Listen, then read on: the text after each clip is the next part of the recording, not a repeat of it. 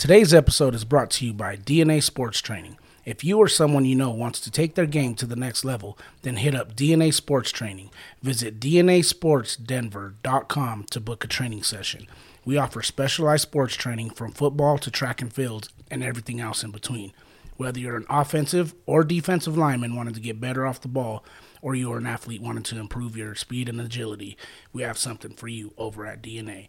Visit DNASportsDenver.com right now to book a session and sign up.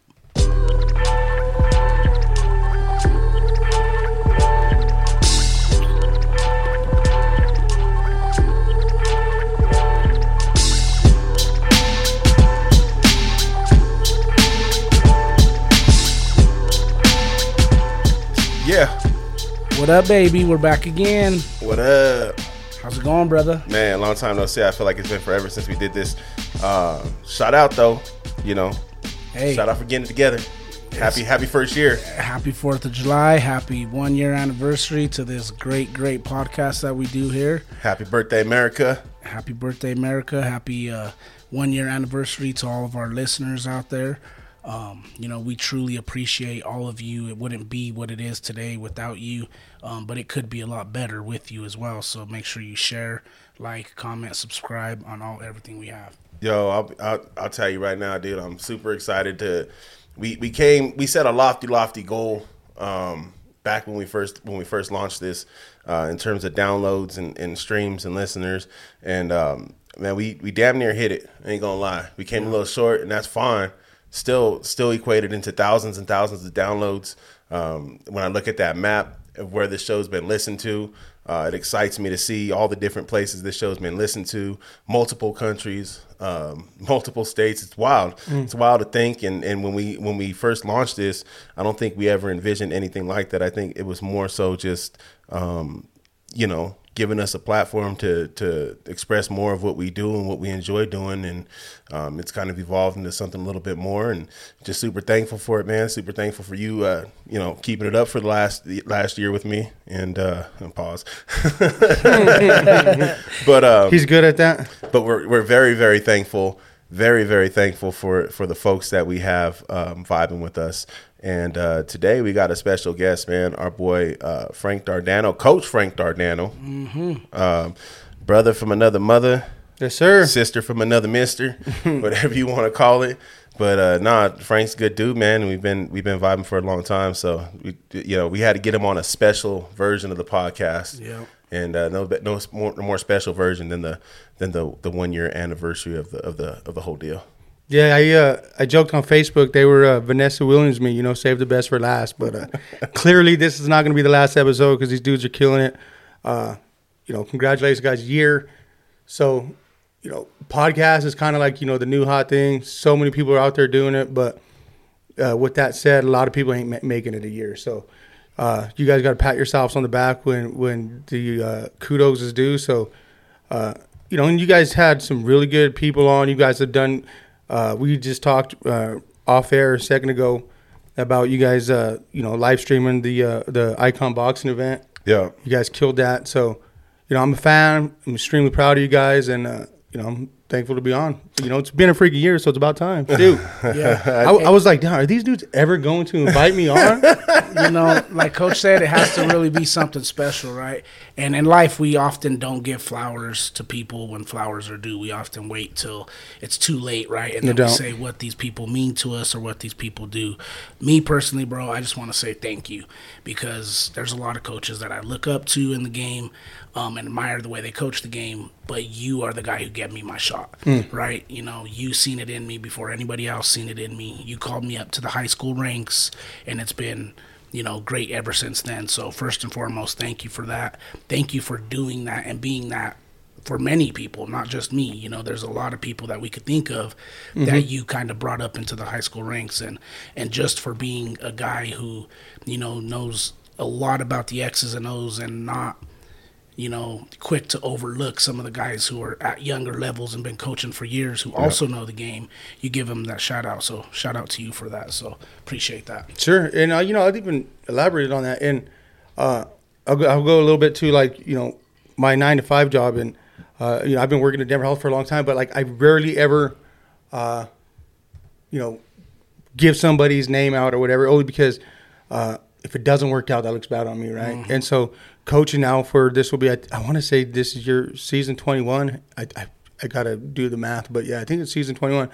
Um, you know, out of those years, Don, be honest, I haven't really brought that many people up. Uh, there has been some some guys, but uh, only because um, you know, with if it doesn't work out, it you know that's a negative look on me. But also is, you know, I don't want to bring somebody up around these kids that is is going to, you know, who knows, do something wrong around these kids or whatever. But uh, when you when you started, like it was an immediate thing. Like, dude, this dude needs to be coaching high school. So it wasn't like, hey, I want to, you know, bring Dominic up and show him the ropes, and it's going to make me look good. Like, you, you needed to be up there. It was something that like it was inevitable. If I didn't bring you up, somebody else was going to. So I had to like kind of hurry up and snatch you up. And I know uh, when we first did, and uh, you know, Coach from Better was like, dude, Dominic's killing it. And when when he left to Thornton, he's like, I really wouldn't wanted to bring him because we saw what you did, you were doing with the youth, uh, and uh, what you did for the you know the the youth Vikings, and now what you're doing over here at Westy. So yeah, kudos to you, man. And you know, back to Al, man. We now go way back uh, uh, since we were wearing lumberjacks. With the hats to match. That's right.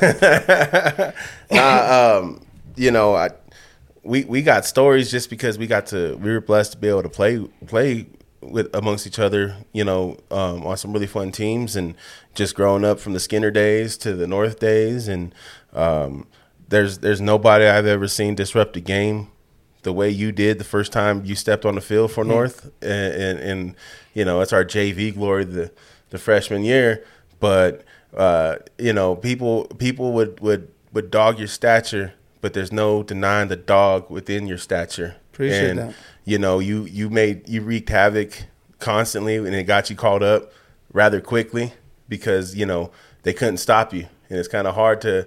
You know, when someone gets underneath your pad level or just or, or just creeps by you, that's a, that's a very very scary thing as an offensive lineman or as someone that's just trying to uh, uh, bring some protection. And uh, you know, you've always had the heart, man. You've always had the. I've always admired you as a coach, just the the the effort and time and and literally, you know, years that you've put into No the profession. And you know we'll, we'll obviously we'll we'll we'll go in depth with that. But i just man it's something that i've always admired of you bro because you you've sacrificed a lot a lot of time when it's just easier to do for ourselves especially when we're younger.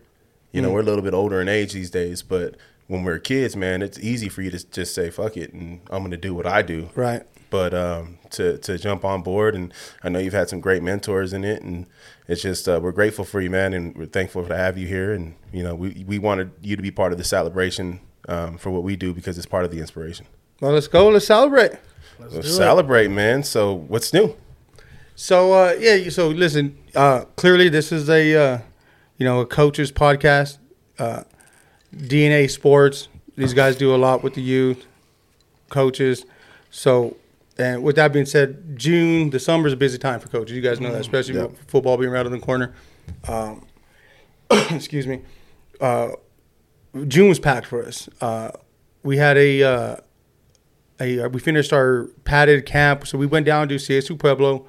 It was a four day padded camp. We were down there with uh, the teams here, um, Vista Peak and Doherty.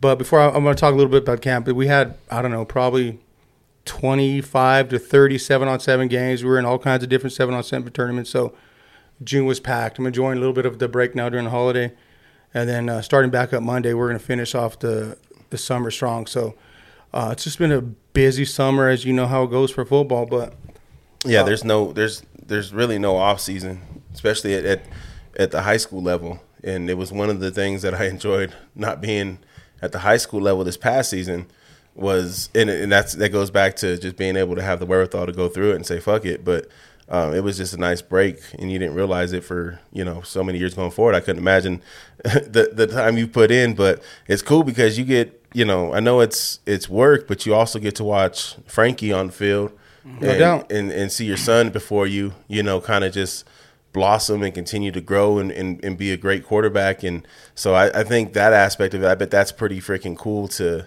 to be able to, eh, you know, not only put your work in, but see him do his thing. Well, you know, so there. I mean, I, I could touch on so many different parts there, but a little bit about you know the time it takes. So for me, and uh, you know this, we went to school together.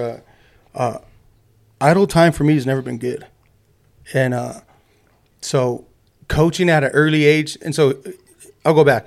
I thought I was going to go play high school, and I, I or play past college or past high school. I think I touched on this a little bit on uh, the Play Harder podcast with uh, with uh, Shout Zach out to Gutierrez. Zach. Shout out my boy ZG.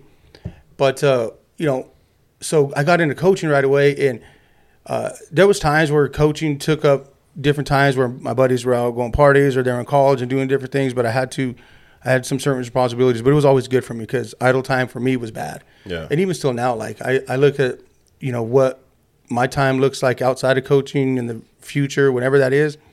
Like I haven't had a fall in so many years where I'm not busy, Yeah. or a summer, and I'm like, what am I gonna do to fill my time? Like I'm I'm starting to really get back into the gym a lot, starting to lift, lift a lot of weights. I'm trying to, you know, change my body, and so I'm trying to do that. But Pick up a fishing pole, bro. You, you know what? Absolutely, that that's something where I need to start doing too. Yeah. Because when I was younger, I used to go fishing with my dad a lot, and I lost that the last 25 years of my life. So Well, it's hard when you don't have a summer or a fall. exactly. and sometimes a spring, depending on, on what you're doing for spring ball. and now that I think about it, those years tie up exactly, basically, with coaching. So Yeah. Um, so I really haven't the- the time wise hasn't really been a, a a detriment for me, and really is because the whole time I've also had kids, and my my oldest is uh, twenty, but my wife's held it down at home. Nice. And hey, I'll talk about that a little bit later. But I wanted to talk a little bit about this uh, CSU camp, uh, CSU Pueblo camp, if you, if you guys don't mind. So we went down there. So last year we were up in Fort Collins at CSU Yep. and uh, we did really well. Uh, Frankie did really well. The team did really well. It was our first year under Coach Escobedo, and it was actually my first time at all out of coaching all these years of going away for camp. We've always did like a two a two week camp here at the end of summer. Um, so we followed it up this year. We went down to CSU Pueblo, and um, it was a three team camp. It was supposed to be four or five. A couple teams dropped out at the end, but uh, you know we were the only uh, lower classification team there, and we balled out. Nice. We uh, won. We ended up winning their King of the Hill thing, which is their uh, full eleven on eleven um, competition towards the end. It was a goal line thing. It was beautiful.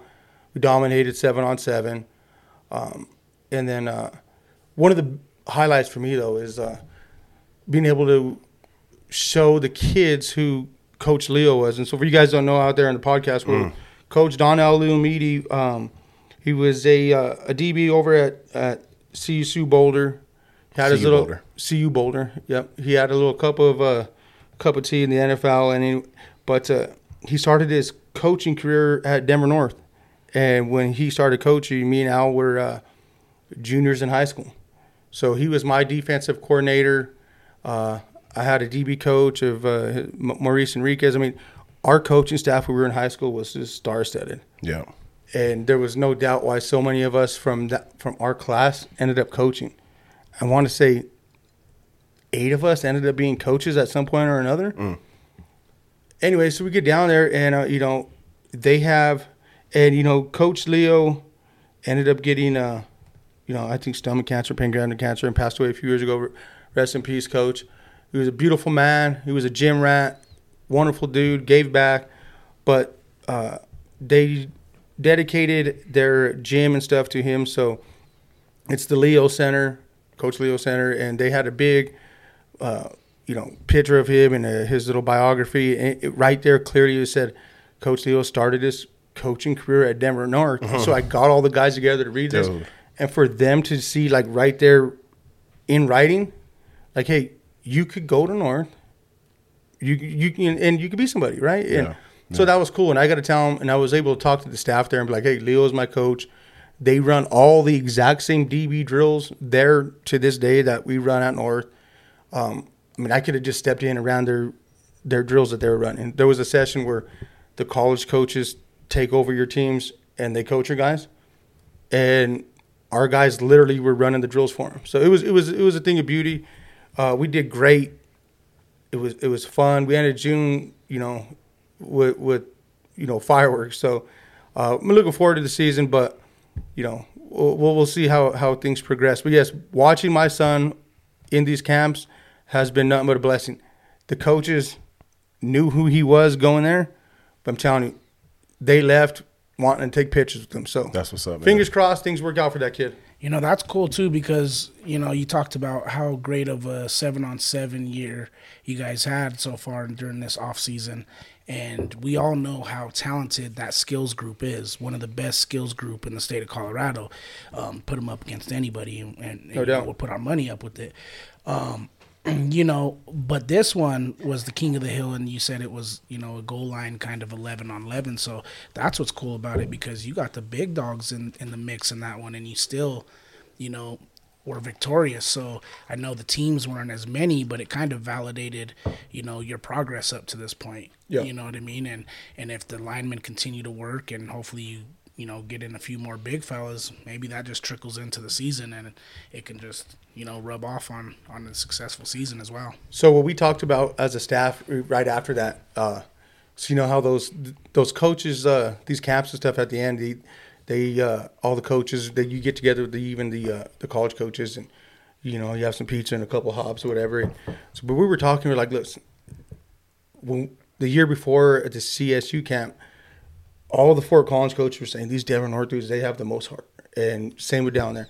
There is no denying the, the heart in these Northside kids, and when we won this uh, goal line uh, King of the Hill battle, we had you know we plugged Scotty, and some of these other guys down at the line. Say, hey, we just let's just go fire off the ball. Just need it. We just need it, right? And so, in, in a pinch, we're gonna be fine.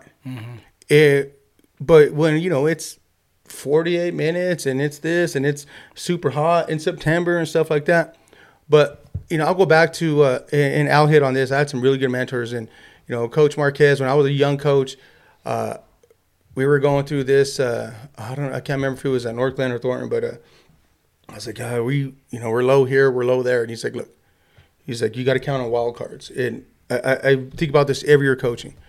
He said every team, unless you know you're some of these really big schools who have 150 plus and this and that, but a school like us right now, you're always going to have wild cards, meaning there's anywhere from five to seven wild cards every year, and that means some of the guys that you are counting on don't pan out for whatever reason, Right. Yep.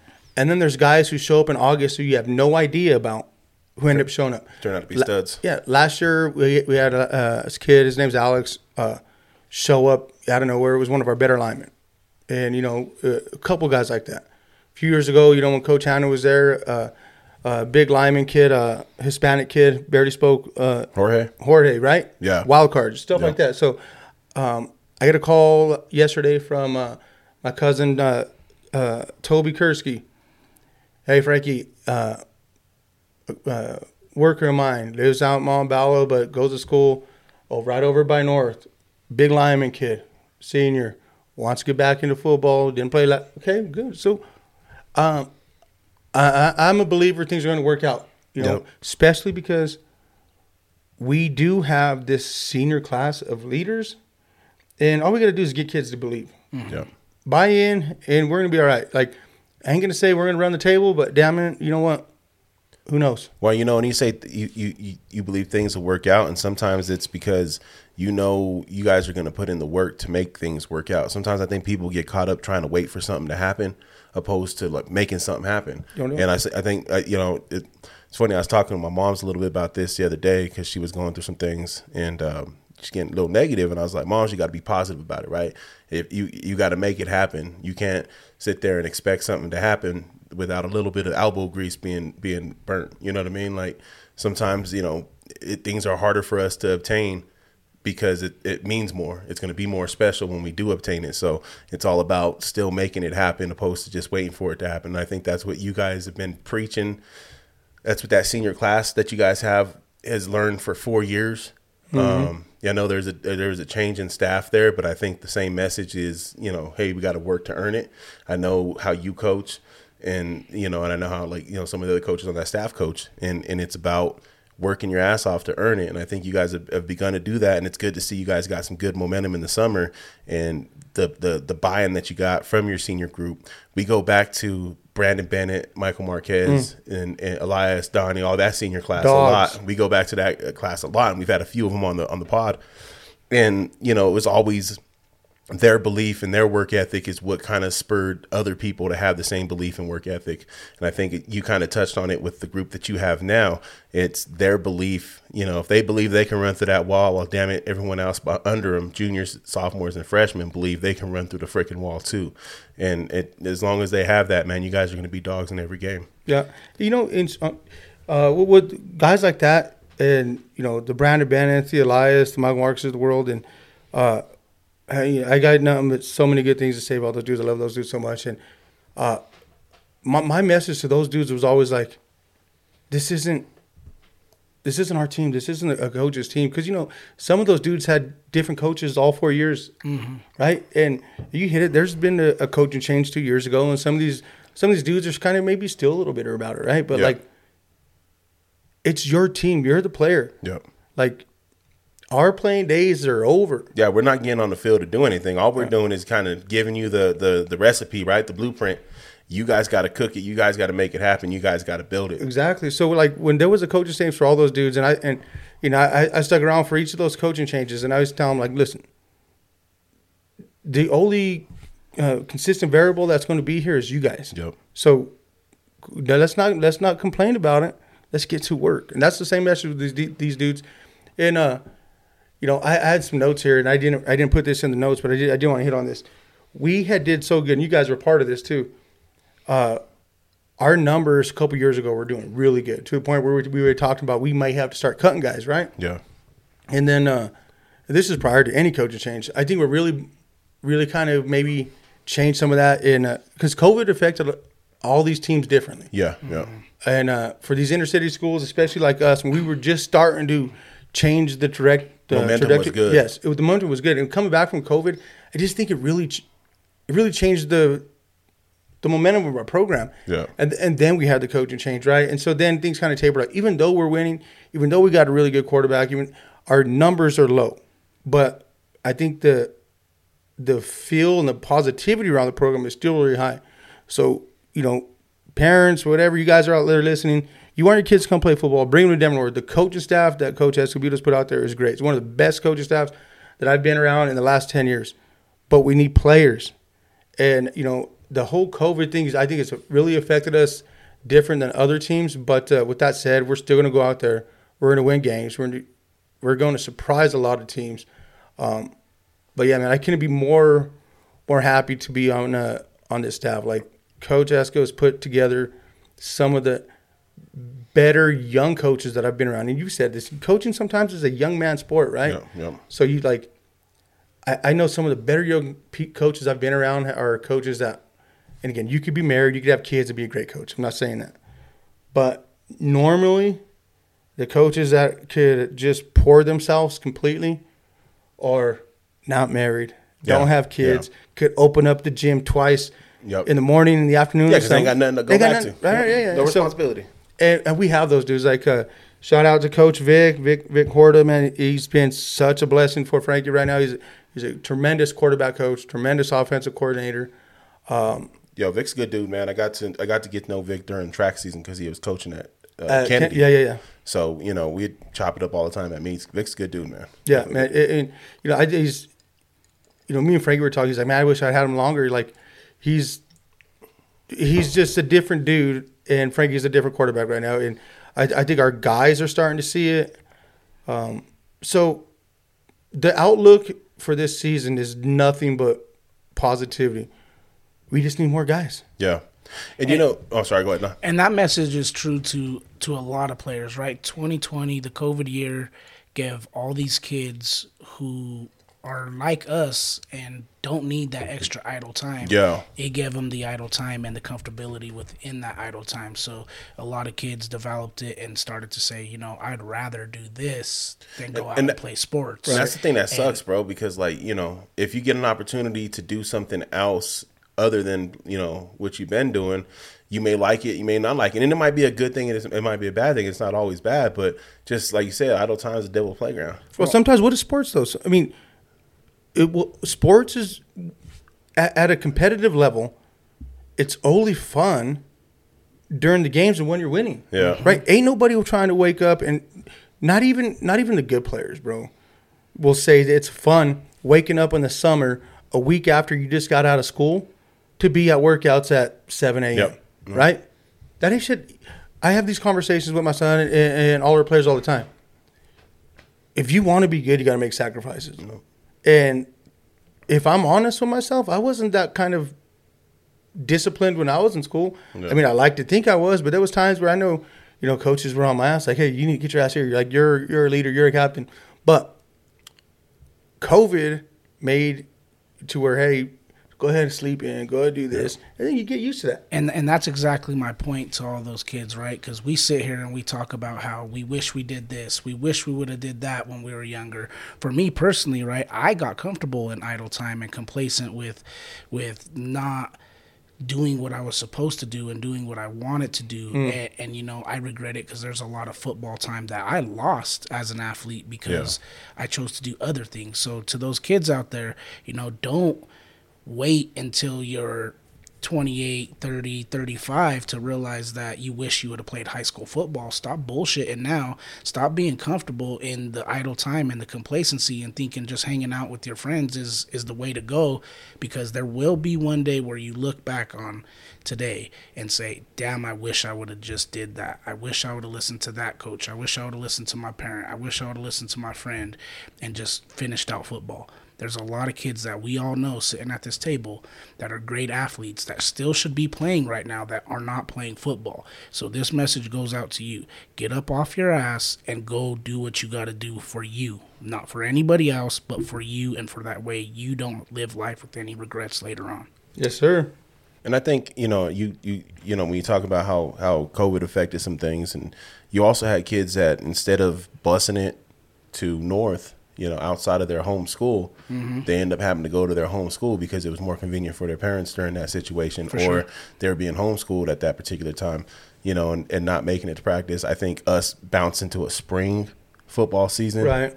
that really screwed a lot of things up. It did. And we had the same thing in track. Like um, our that year, 2020, before we got shut down, we had 90 kids out on the track team, boys and girls. You know, we had, and it was our biggest comp turnout.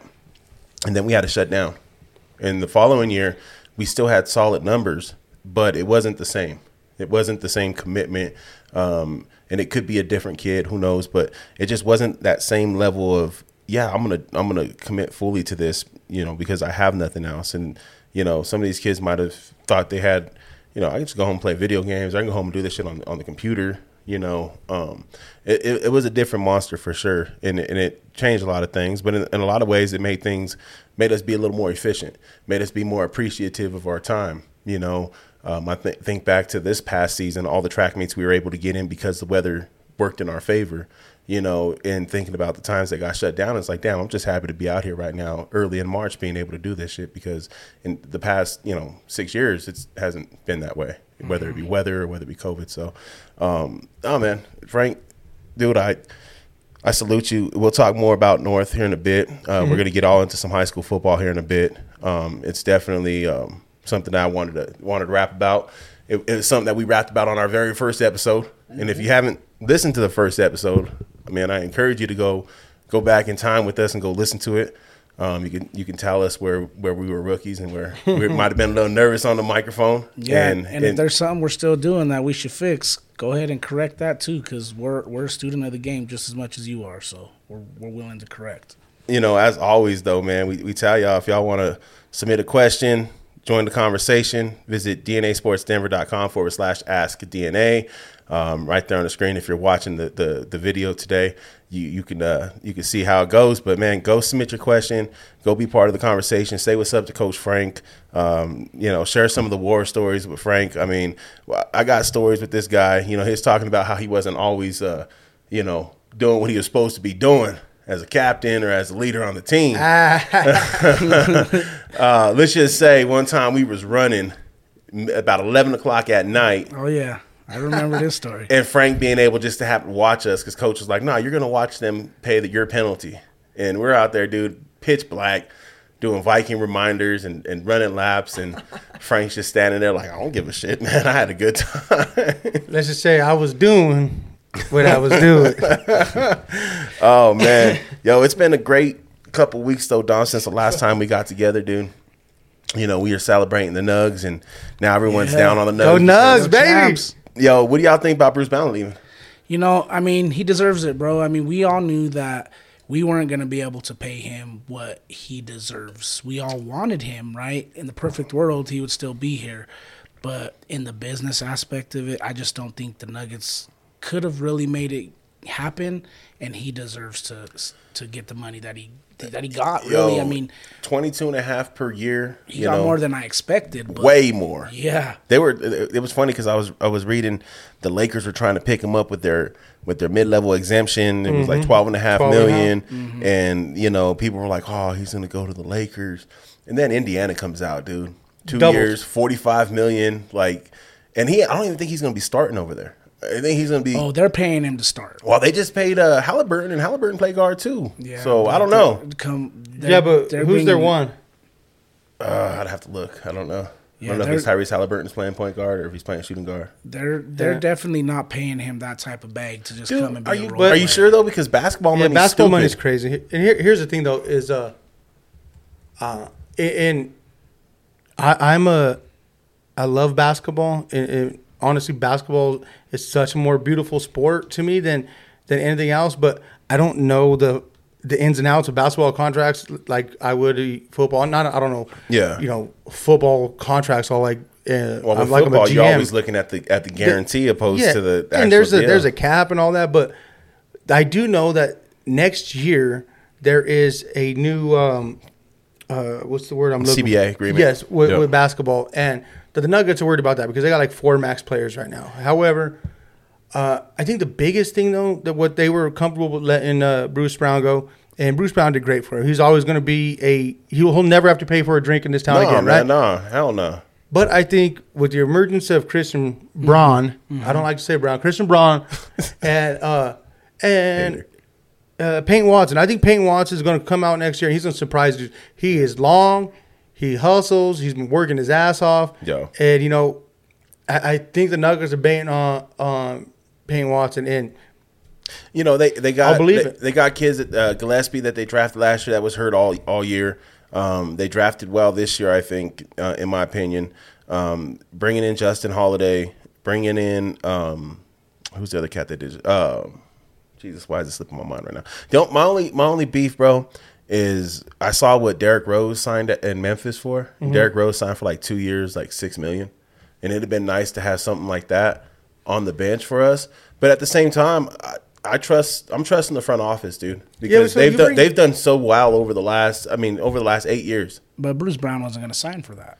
No, no, no, no, But he's no. saying no. bring I'm in, saying like, it would have been nice to, to like bring in Der- Oh, Derrick bring in Rose to kick Rose. them, and we might have. Derrick Rose went to college in Memphis. He might just be. He's at the twilight of his career. He might just be trying to go back to comfortable surroundings and, and be somewhere where you know he's going to get a significant role too. So But but in all honesty, the Nuggets aren't that team, right? We're not bought. We're well, built. and the other thing is We're- though we're too, built, like so we're if you, building off of our young talent, our young Yeah. players. We're building around that. Like, I think we're fine, right? Me too. When I say like I wanted them to keep him around because you know obviously we would like to just ride this thing Yeah. one more year back to back, just go right through it. We still can do that with the talent that we have. In all honesty, we can. See, and I don't think, and I and I and I'm fine with what we're at right now. And I don't think they brought someone like Derrick Rose in because I don't think they wanted to stunt the growth of Christian Brown, Nope. of of Peyton Watson, of the new guys they just got, of Gillespie, some of the guys they already have, Nnaji, wh- whoever it may be, uh, Chanchar. You know what I mean? You want these guys to, to continue their development. That's part of the process itself too. Is okay, you got like Nnaji's on his last year of his deal.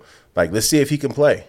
If he can play, then cool, we can keep him around. If not, then he won't be around. But you got to find out what you have. You can't just go, you know, keep piecing things together.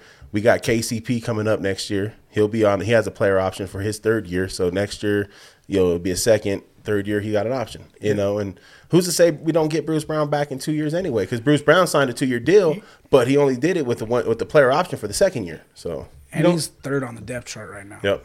who? Who Bruce, Bruce Brown? Brown, yeah. Who they got? He, they have uh, Tyrese Halbert and Buddy Hield. Oh yeah, he ain't. Yeah, he ain't starting. that are starting Hmm. right now. Um, so he's behind Although- TJ, Well, listen, TJ McConnell and Bennedict. Although if, if you play small ball, you can put him. You could you can bump one of them guys up to forward. Any one of them three play small forward, and you know have three guards on the court.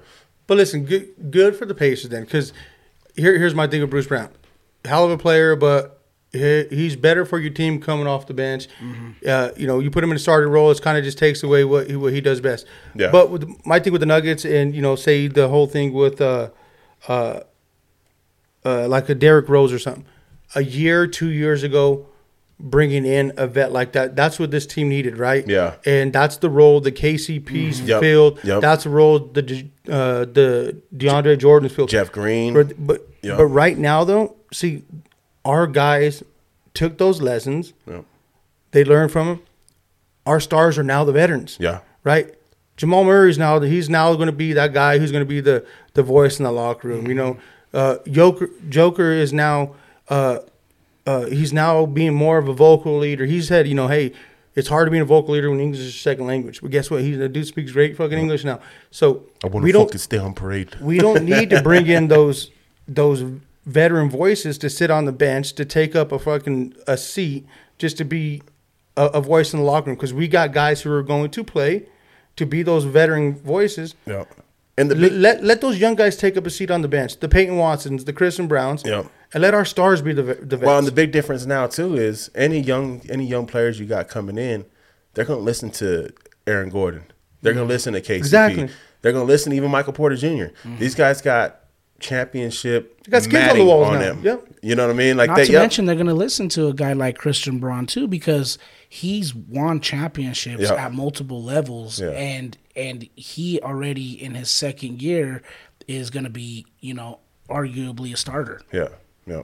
No, man, I'm I'm I'm fine with the Nugs, bro. I'm not I'm not upset about the direction they're going. I keep seeing Chicken Littles on on the internet just going crazy because they ain't do this, they ain't do that, and I'm like, yo, we're we're we're fine. We've already proved it. Let's enjoy our championship. It's only been a couple weeks. Like, let's enjoy shit. Um, you know, parade the parade route barely barely got cleaned up, and we're already bitching about it. No so, doubt. It's, Um, it's you know. always hard to see in any sport. Uh, you know, the the Twitterverse goes crazy when your team is the the team not going crazy in uh, any kind of free agent market. But very rarely, you know, do you see your the the team who wins the offseason does it translate? You know, Yeah. uh, what team was that a few years ago I think in football? Was it the uh, I want to say it was the Eagles? No, the Eagles done it a few different times. you know, Where- uh, where who was it that fucking Vince. Yeah, uh, Vince Vince Young. Young. talking about uh, what do you say, the heat of the NFL or some shit like that. Yeah, eh, so you know, it, right now, listen. I think we're gonna be all right. No, man, it, We'll it, be all right. it it's been a great couple weeks though. Well, and people got to understand the team that they are. Again, like I said earlier, we're not bought, we're built. Yep. You know what I mean? And Yep. the same thing with the with the Heat, right? Are the Heat out there doing a bunch of crazy moves right now? You know, they might be getting a little bit more. Oh, they're than they're trying to get Dame. Yeah, they They're might, trying it to might be get game Dame. time soon. Yeah, but you know, you know, other than that, they're not, and they're built kind of this kind of similar. They'll you know what they'll I make like, a bro? playoff run just like we're gonna make a. Playoff Hey, they get run they get Dame. Guess what? Still nugs and five. You know what I like, bro? you know what I like the most is before the playoffs started, everyone was on this. Michael Malone's on the hot seat. If the Nuggets don't win it, do they blow it up? Yada yada yada. And they were talking about bringing Dame to Denver, right? If, mm-hmm. if if if the Nuggets don't make it through, and the thing I like most about this is we don't even have to have that conversation, dude. We've it feels good to have your team in place, Yeah. figured out. We know what's going on. Speaking about teams in place, man, we talked about North's success so far, right? Yeah, yeah. And and we kind of talked about like what they're trying to build there, what you guys are trying to accomplish over there at North. And you know, this next topic, we're going to talk about the high school football season. And we're going to talk about, you know, who we think can potentially make a, a late run or who can be the big dog of that of each classification when we're talking about high school football here in Colorado. Um, so with that said, since North is in 3A, you know, we can go ahead and start with uh, 3A if you guys want to, or, or we could dive in wherever you wherever you see fit. But uh, how are you feeling about this season going into this year's competition, Coach? Me or Frank? You. I'm Me? Sorry. You got two coaches here. I'm sorry. Uh, I mean, one good looking, one ugly. You can just call us good looking, and one of us will answer. Like, what are your thoughts on 3A? Like, who do who do you think is top dog still, or still, or do you think someone's gonna come in and, Well, and do what they do? To be the champ, you got to beat the champ, right? That's what I And- said. And, and Roosevelt set up real nice again, Mm-hmm. and and they've been. If you look at their their track record over the last four or five years, they've been set up for success. You know, pretty much all five years, and they finally broke through last year and got that got that title. Um, and it'd be hard pressed to say they won't do it again this year. You know, I don't think the road's going to be as easy. You got Yeah. teams that are hungry trying to come up and, and, and make things happen. You know, you got the Norths of the world trying to make things happen and, and press these these uh, these you know perennial uh, pure breeds. But you know, you got Lutheran, you got um, you know teams like GW, Durango, you know, that made it run last year that want to build on their success. But um, I don't know, man. I Roosevelt's scary. Yeah, so I, I- I'm with you right now. I think, uh, I think Roosevelt is, is the team to beat, right? And uh, man, they they just they were so tough. They're very well coached. Uh, I, I honestly, you know, the, we play right now in a really tough league, right? Two of the teams that I'd say are, are up there too that are going to give Roosevelt a, a run for the money is Frederick and Mead, man. Frederick is tough Yeah, dude. and they're well coached, and so is me. You know, they run very similar offices, and they got freaking they got players for days. Um, so that's the three teams I would look out of out of three eight. Uh, Lutheran graduated a lot, but they always they also have a lot of numbers. Um, uh, GW, I, I think they're going to come down a little bit just because they graduated. I want to say graduate 20, some really good 22 players. Yeah. seniors, right? Yeah. And they had, and they're another team. So, you know, we just talked about the whole COVID deal and how we, it affected us a little different. COVID actually benefited GW because they got a lot of kids from, uh, they inherited a whole team of Machebeuf kids. Yeah. And the Machebeuf coaching staff. And they all did good. They all gelled well. Yeah. Kudos to GW staff and They made it work. Yeah, Machebeuf staff. Yeah, they they said, hey, let's just make this bad boy work, and they did. And uh, but you know, all those dudes graduated last year, so I, I think they might come back down to earth. At least I'm I'm banking on that, hoping on that a little bit. But I'd say three A is probably going to be Roosevelt. Uh, like you said, you you, you got to be in order to beat the best, you got to beat the best. Right now, Yeah. they're they're sitting at the top of the ladder. Yeah, you know, I agree with you there. Um, you know, Roosevelt obviously has been putting in the work during season and in the off season to stay as dominant as they are, right? With whether it's, you know, with their incoming freshman class and, and building them up or, or whatever it takes through the off season. But they've definitely been doing what they need to do to, to be successful. I also feel that Green Mountain you know, Green Mountain has been, you know, kind of making a silent push the last couple years. They got a really good squad. Last year, I think they finished 12 and 1 on the season. Um, you know, they're a pretty good team that that I feel um, you know, is going to make a push later on in the season and, and honestly can give Roosevelt a run for their Yeah. money as that number one seat. Because if I'm not mistaken, that might be, correct me if I'm wrong, that might be their one loss was to Roosevelt. I believe so. I'd have to go back and look. I don't have it up in front of me, but you're, you know, Green Mountain's another one of them teams that have been building over the last few years. Um, they've got a solid, like their their their pipeline's really good. You know, you get they they always produce really good um, youth teams for that program, When you have and auto glass damage, and they're one that's been they're one that's been building for a minute. Um, you know, I wouldn't be surprised to see them do something in in three A. Uh, the other one though, man, that that kind of Frank brought up a little bit was Mead, Yeah. and they're another team. They were a semifinalist a couple years back, uh, lost to Fort Morgan. Um, they're another one that has a solid pipeline, just building, building, building, building, and you know, it, it's hard to say, man, because there's there's teams that come out of nowhere. You know, you get a team like Durango that we don't get to see very often, and then teams go down there and they just Durango's always got a solid program. They're always right there in the mix for it.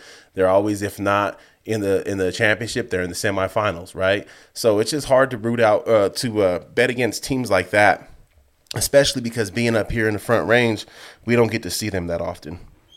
Yeah, for sure. You know, um, Lutheran, they played Roosevelt a little bit better. We brought up Green Mountain. Um, Green Mountain's one loss was to Roosevelt, Roosevelt, right? In the playoffs, Um, right? And they got skunked thirty to three. So Roosevelt was good last year, they, man. Roosevelt was really good, um, but you know I think Green Mountain and, and Lutheran can definitely make a run at them. Um, and then you bring up the Fredericks and the Meads. You know I think Yeah. three A honestly, you know I think people see three A, four A, five A, and and they get it confused with competition. With Yeah, talent. not the case. Yeah, it's not the case, guys. It's all about you know body student body enrollment and it has nothing to do with skill level and how good the football team is. All Well, right, because some of these three A teams can beat up on several five A, four A 100%. football teams. Another good three A team. Vice versa. Another good 3A team in there. I believe they're in your league again this year. Riverdale Ridge. Yep. Riverdale Ridge is and good. they're up and coming. They've got they've got great numbers. You know, they've got buy-in. Their program is now what five or six years old. Mm-hmm. So they've got they've got they've built a lot. They're stealing some of these kids from Prairie View, some of these kids from Brighton. Um, they're another one that could be sneakily good this year. They were had they had a really solid season last year. I know we've played them real tough the, Mm-hmm. the times we've played them, um, but they're another one, man, that that can just come out of nowhere and, and kind of you know, another one we didn't mention that's been building since they started, honestly, and has a pretty good team right now is Northfield, man. Northfield can Northfield, go yeah. out there and make some damage too. Like last year, I think they finished 15th in 3A or something like that. Two So- way. yeah, they're two. Yeah, North Northfield's 2a Uh, and and that coaching They staff, were. Unless they just moved up last year. uh, they were 2a last year. Because I, I know all those coaching staffs from last year. Because they got bounced in the two A playoffs 2 They're years ranked. They're ranked 15th in 3A. Three A. So they moved up this year then. Huh. From That's la- odd. this is based off of last year's. Okay, so final then last year was was when they moved up because they were two A. They made the playoffs a couple years ago in two A. Uh, and you they know got what? 'cause bounced. It, it, he's probably right. Last year was the uh, the first year of the the new new conference is new, the two- the two-year new swing, cycle. right? Yeah, because they started. Remember, they're a fairly new Yeah, school, yeah. so they had that that first couple years where they were classified lower because their numbers are still Yep, getting yep. up. That's a They've nice. grown. That's a nice ass campus, bro. It's beautiful. That's a nice And, campus. and they're a really good staff. A lot of those, uh, some of those coaches were with me when we were coaching at Thornton. Uh, you know, shout out Coach Doug Sedbrook. Love that dude. One of the better O-line co- coaches I've been around. Um, but yeah, so you know, here here's the thing. And Coach Dom just hit on it.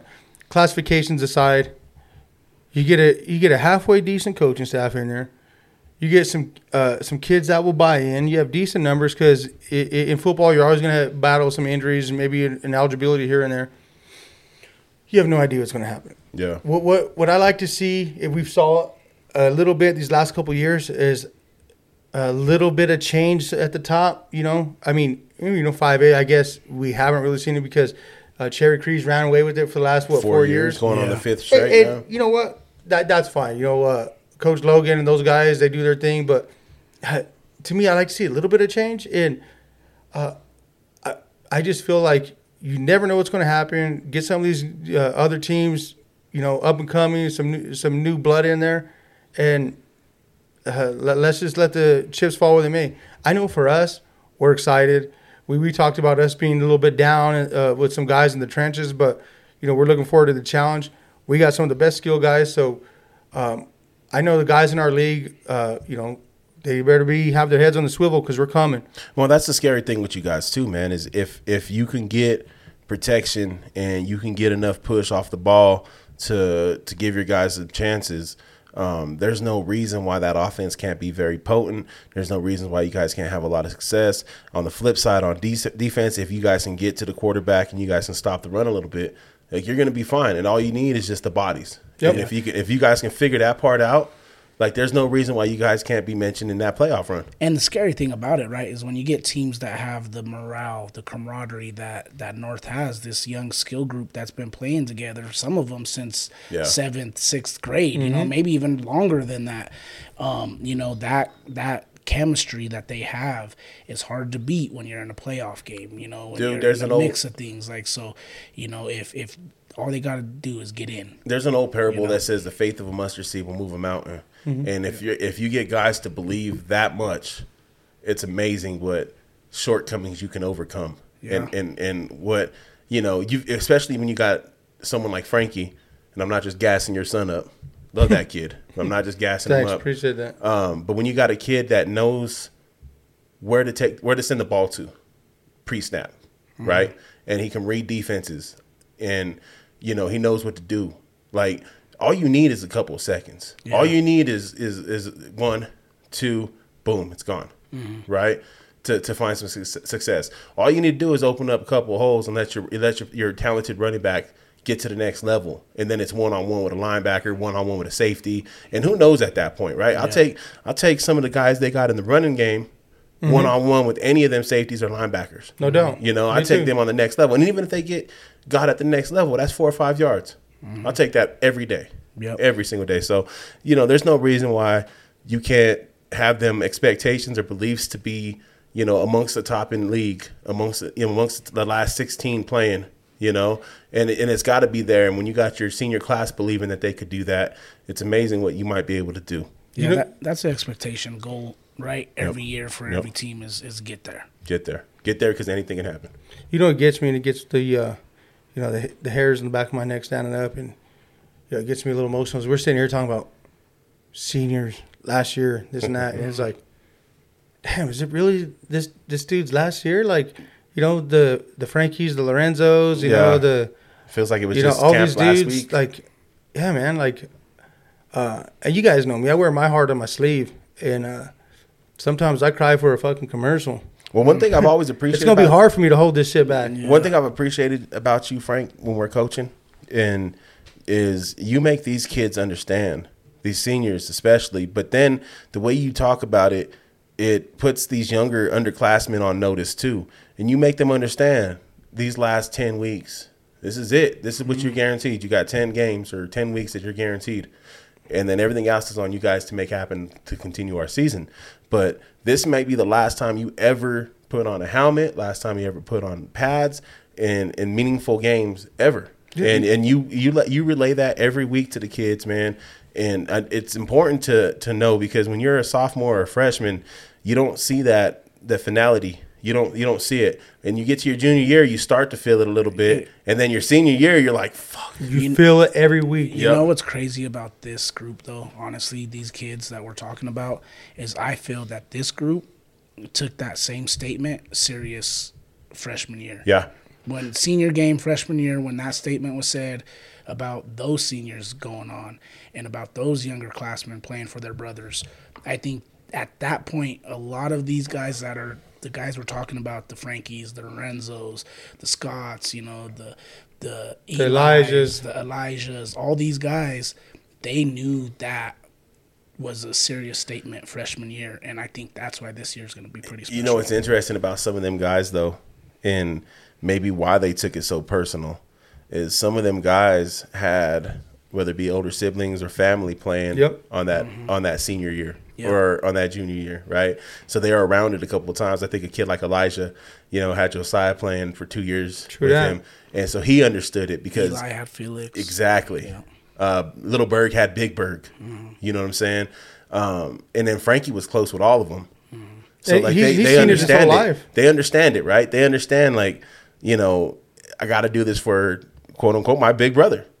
You know, I got to make sure I bring my effort for my big brother. Um, so it's interesting that you that you bring that up. Um, foray. I don't want, and, and and coach mentioned it. Top dogs. He wants to see top dogs getting knocked off. I think four A and five A. Honestly, this year we it's all could, top dogs knocked off. we could be talking about it for real, especially with Broomfield. I mean, well, they've they're sometimes flipping. a coaching change is a big deal, Yeah. guys. Like It's gonna be huge there, know, too. I think they got a really good coach uh, coming in over there, but Yeah. you know, just changing everything is is gonna. Well, you got to get everyone to buy in again, right? Like if you change change coaching staffs, like I think that's the hardest part. And if you don't always have time with seniors, you know what I mean? Like I think back to our first year together at North, um, when when Hannah came in, you know, it was it was working to get them seniors to buy in because you only have them for a short period of time, and everything else is your juniors, sophomores, and freshmen.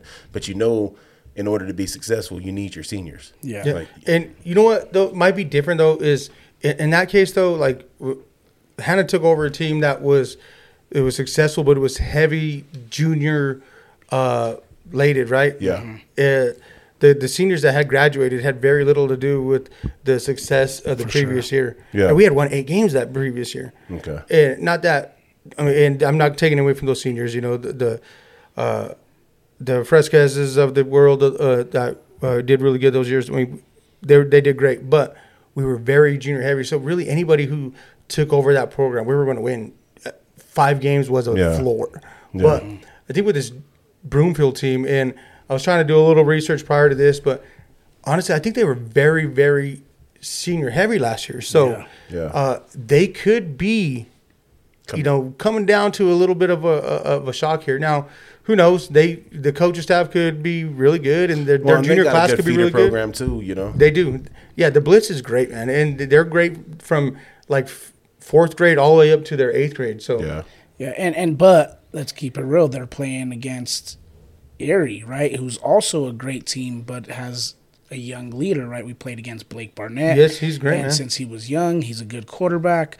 They're they have a great feeder program in the area elite. you Well, know, and they're so another one of those teams that have been on the on the on the prefaces for a long time, bro. They've been trying to get there, and and they're ready. yeah, you know, and so the the hen, the heavy senior class of Broomfield plus the loss of a coach can be just enough for Erie to finally Yeah, make that leap no and, doubt. and get over them.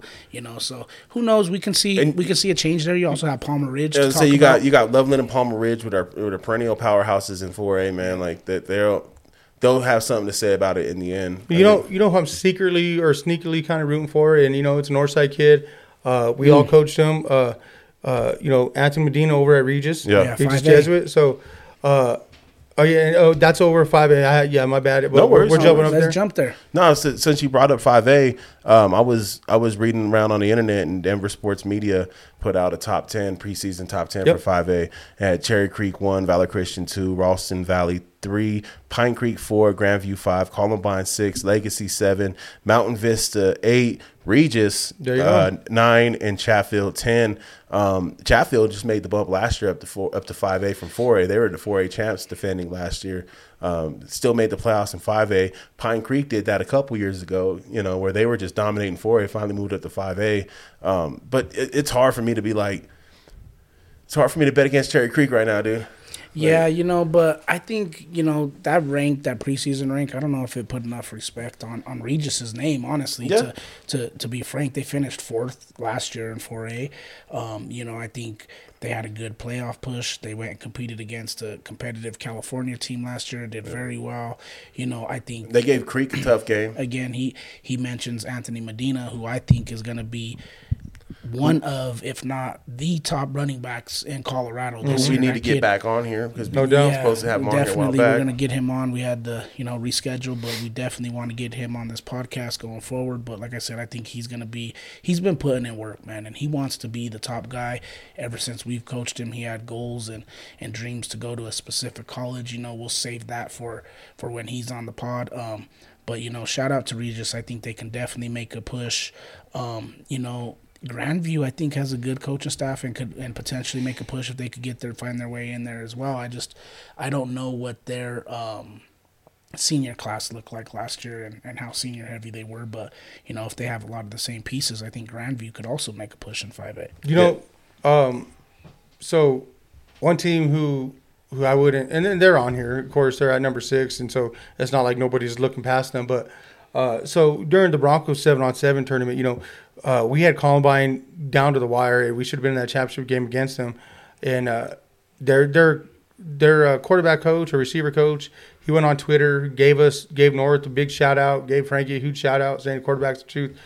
Um, but it's crazy because Columbine is a run team, Yeah, but they go out and they win these fucking seven on sevens, right? yeah. And but not only are they winning the seven on sevens, their linemen are like four time Broncos lineman champions. Their linemen are huge, Eh, but now they're these linemen have won the Broncos seven on seven like three four years in a row. But they're seniors now, so they've been winning it since they were soft freshmen and sophomores. All their linemen right now, I'm, I'm telling you, bro, they're the size of a small college or you know a Division two college. Dude, all their the, I, th- I think Columbine is going to surprise people at six. I would put them closer to three I can see than it. six. Yeah, no, I I definitely don't don't bet against Columbine. Uh, I've seen it firsthand a few times with some of the camps that we went to, with, you know, and they were there. The Englewood camp comes to mind with Yep. you know dominating the the the, the weightlifting and, and the lineman stuff at the Englewood camp. And you mentioned it, man. They're they're killing it in these seven on sevens, and they're a run team, and it's because of that beef they have up front, man. Yep. The boys are able to move the ball and move people off the ball and keep your quarterback standing upright. And it's always important to be able to be versatile how you can beat a team. Like, yeah, I might be able to pound the rock, but if I need to, I'll throw on your ass, you know, and, and make it work. Yeah. Hey, no doubt. One thing I want to point out before we move on, um, because it would be foolish of me not to, is if you look at every single team that's ranked number one in the classification or the champions from the previous year, every single one of those teams, right, minus Roosevelt, because I don't really know who feeds into them, Cherry Creek, Broomfield, right, and then you got Roosevelt. Those three teams have great feeder programs Yeah. Right? We talked about um, Erie potentially being up there. Great feeder programs. A lot of these schools that are consistently good have great feeder programs. Meads, Frederick, you know, they're always good. When we were growing up, who were the top dogs? The Mullens, Yeah. right? Pomona was starting to make their way up there, and we didn't mention neither one of those teams until Yeah. right now. Right, Yeah. they're falling. They're starting to slide back because they don't have Mm-hmm. what they used to have. Is everybody Feeders. wanted to go to those schools? and They Yeah. had feeder programs, right? So you know, I think there is something to say about kids who stick together with their youth teams and go and play together at the high school level and and it could really be more successful doing it that way instead of trying to split the pack up. And It's- you it- see that even with the success that North has having. That's, you know, um, if that team, that core of kids didn't stay together, how successful really Yeah. would any of us been 100%. that whole time? It, it's funny too because um, this last last past weekend I went out to Indianola, Indiana, uh, Iowa for a for a track camp out there, and there was a the football coaches there. And they have a beautiful facility. They have a really successful football team. Um, you know, playing in the second highest classification in Iowa. Um, just dude, the, the facility, fucking knock you out the water, bro. They had a field house that had three basketball courts and just an open court that we were able to move into because the rain came through. But I got to talking to their football coach, and that was the one thing that he kind of hinted at as being good for his numbers and for their success was their feeder programs. They have such a great feeder program in that small ass town of 15,000 people. Their feeder program is, is what kind of keeps kids coming in and they they suit up 100 kids at, at that school and it's and he and he contributed most of his success at that school to their feeder program and having great kids coming up in the program so that when they get to the high school level they already know what they're running they already know what their their expectations are of them and it's not something that there's this learning curve or they have to figure it out or have to learn a new system or something like that And you know, there there's something to be said about knowing what you're running and and you know, kind of knowing the phil- philosophy and all that. But throw all that aside. to me, the bigger thing is there. There's something about having an excitement or a, you know, years down the line, a desire to want to be be like somebody yeah right? You know, when you're a kid and you're watching, I don't know, WWF wrestling, we all said, "Hey, I want to be like that guy." Mm-hmm. But there's also a time in your life. I know when I was young and I saw like an older athlete, an older cousin, I want to be like that guy. yeah You know, and so when you have a good feeder program, you know, and you have like this little, you know, DJ or something, and he's looking at say like a Frankie or a Lorenzo, yeah and no one say, "Hey, someday I'm going to wear that jersey. I'm going to be like that guy." Mm-hmm. That makes your program so much better Yep. because there's no question like where the pipeline's going to be. I- If, if there is if there's a disconnect there, it, it makes it so much harder to say where you're going to pull your kids from. And the good programs have figured that out.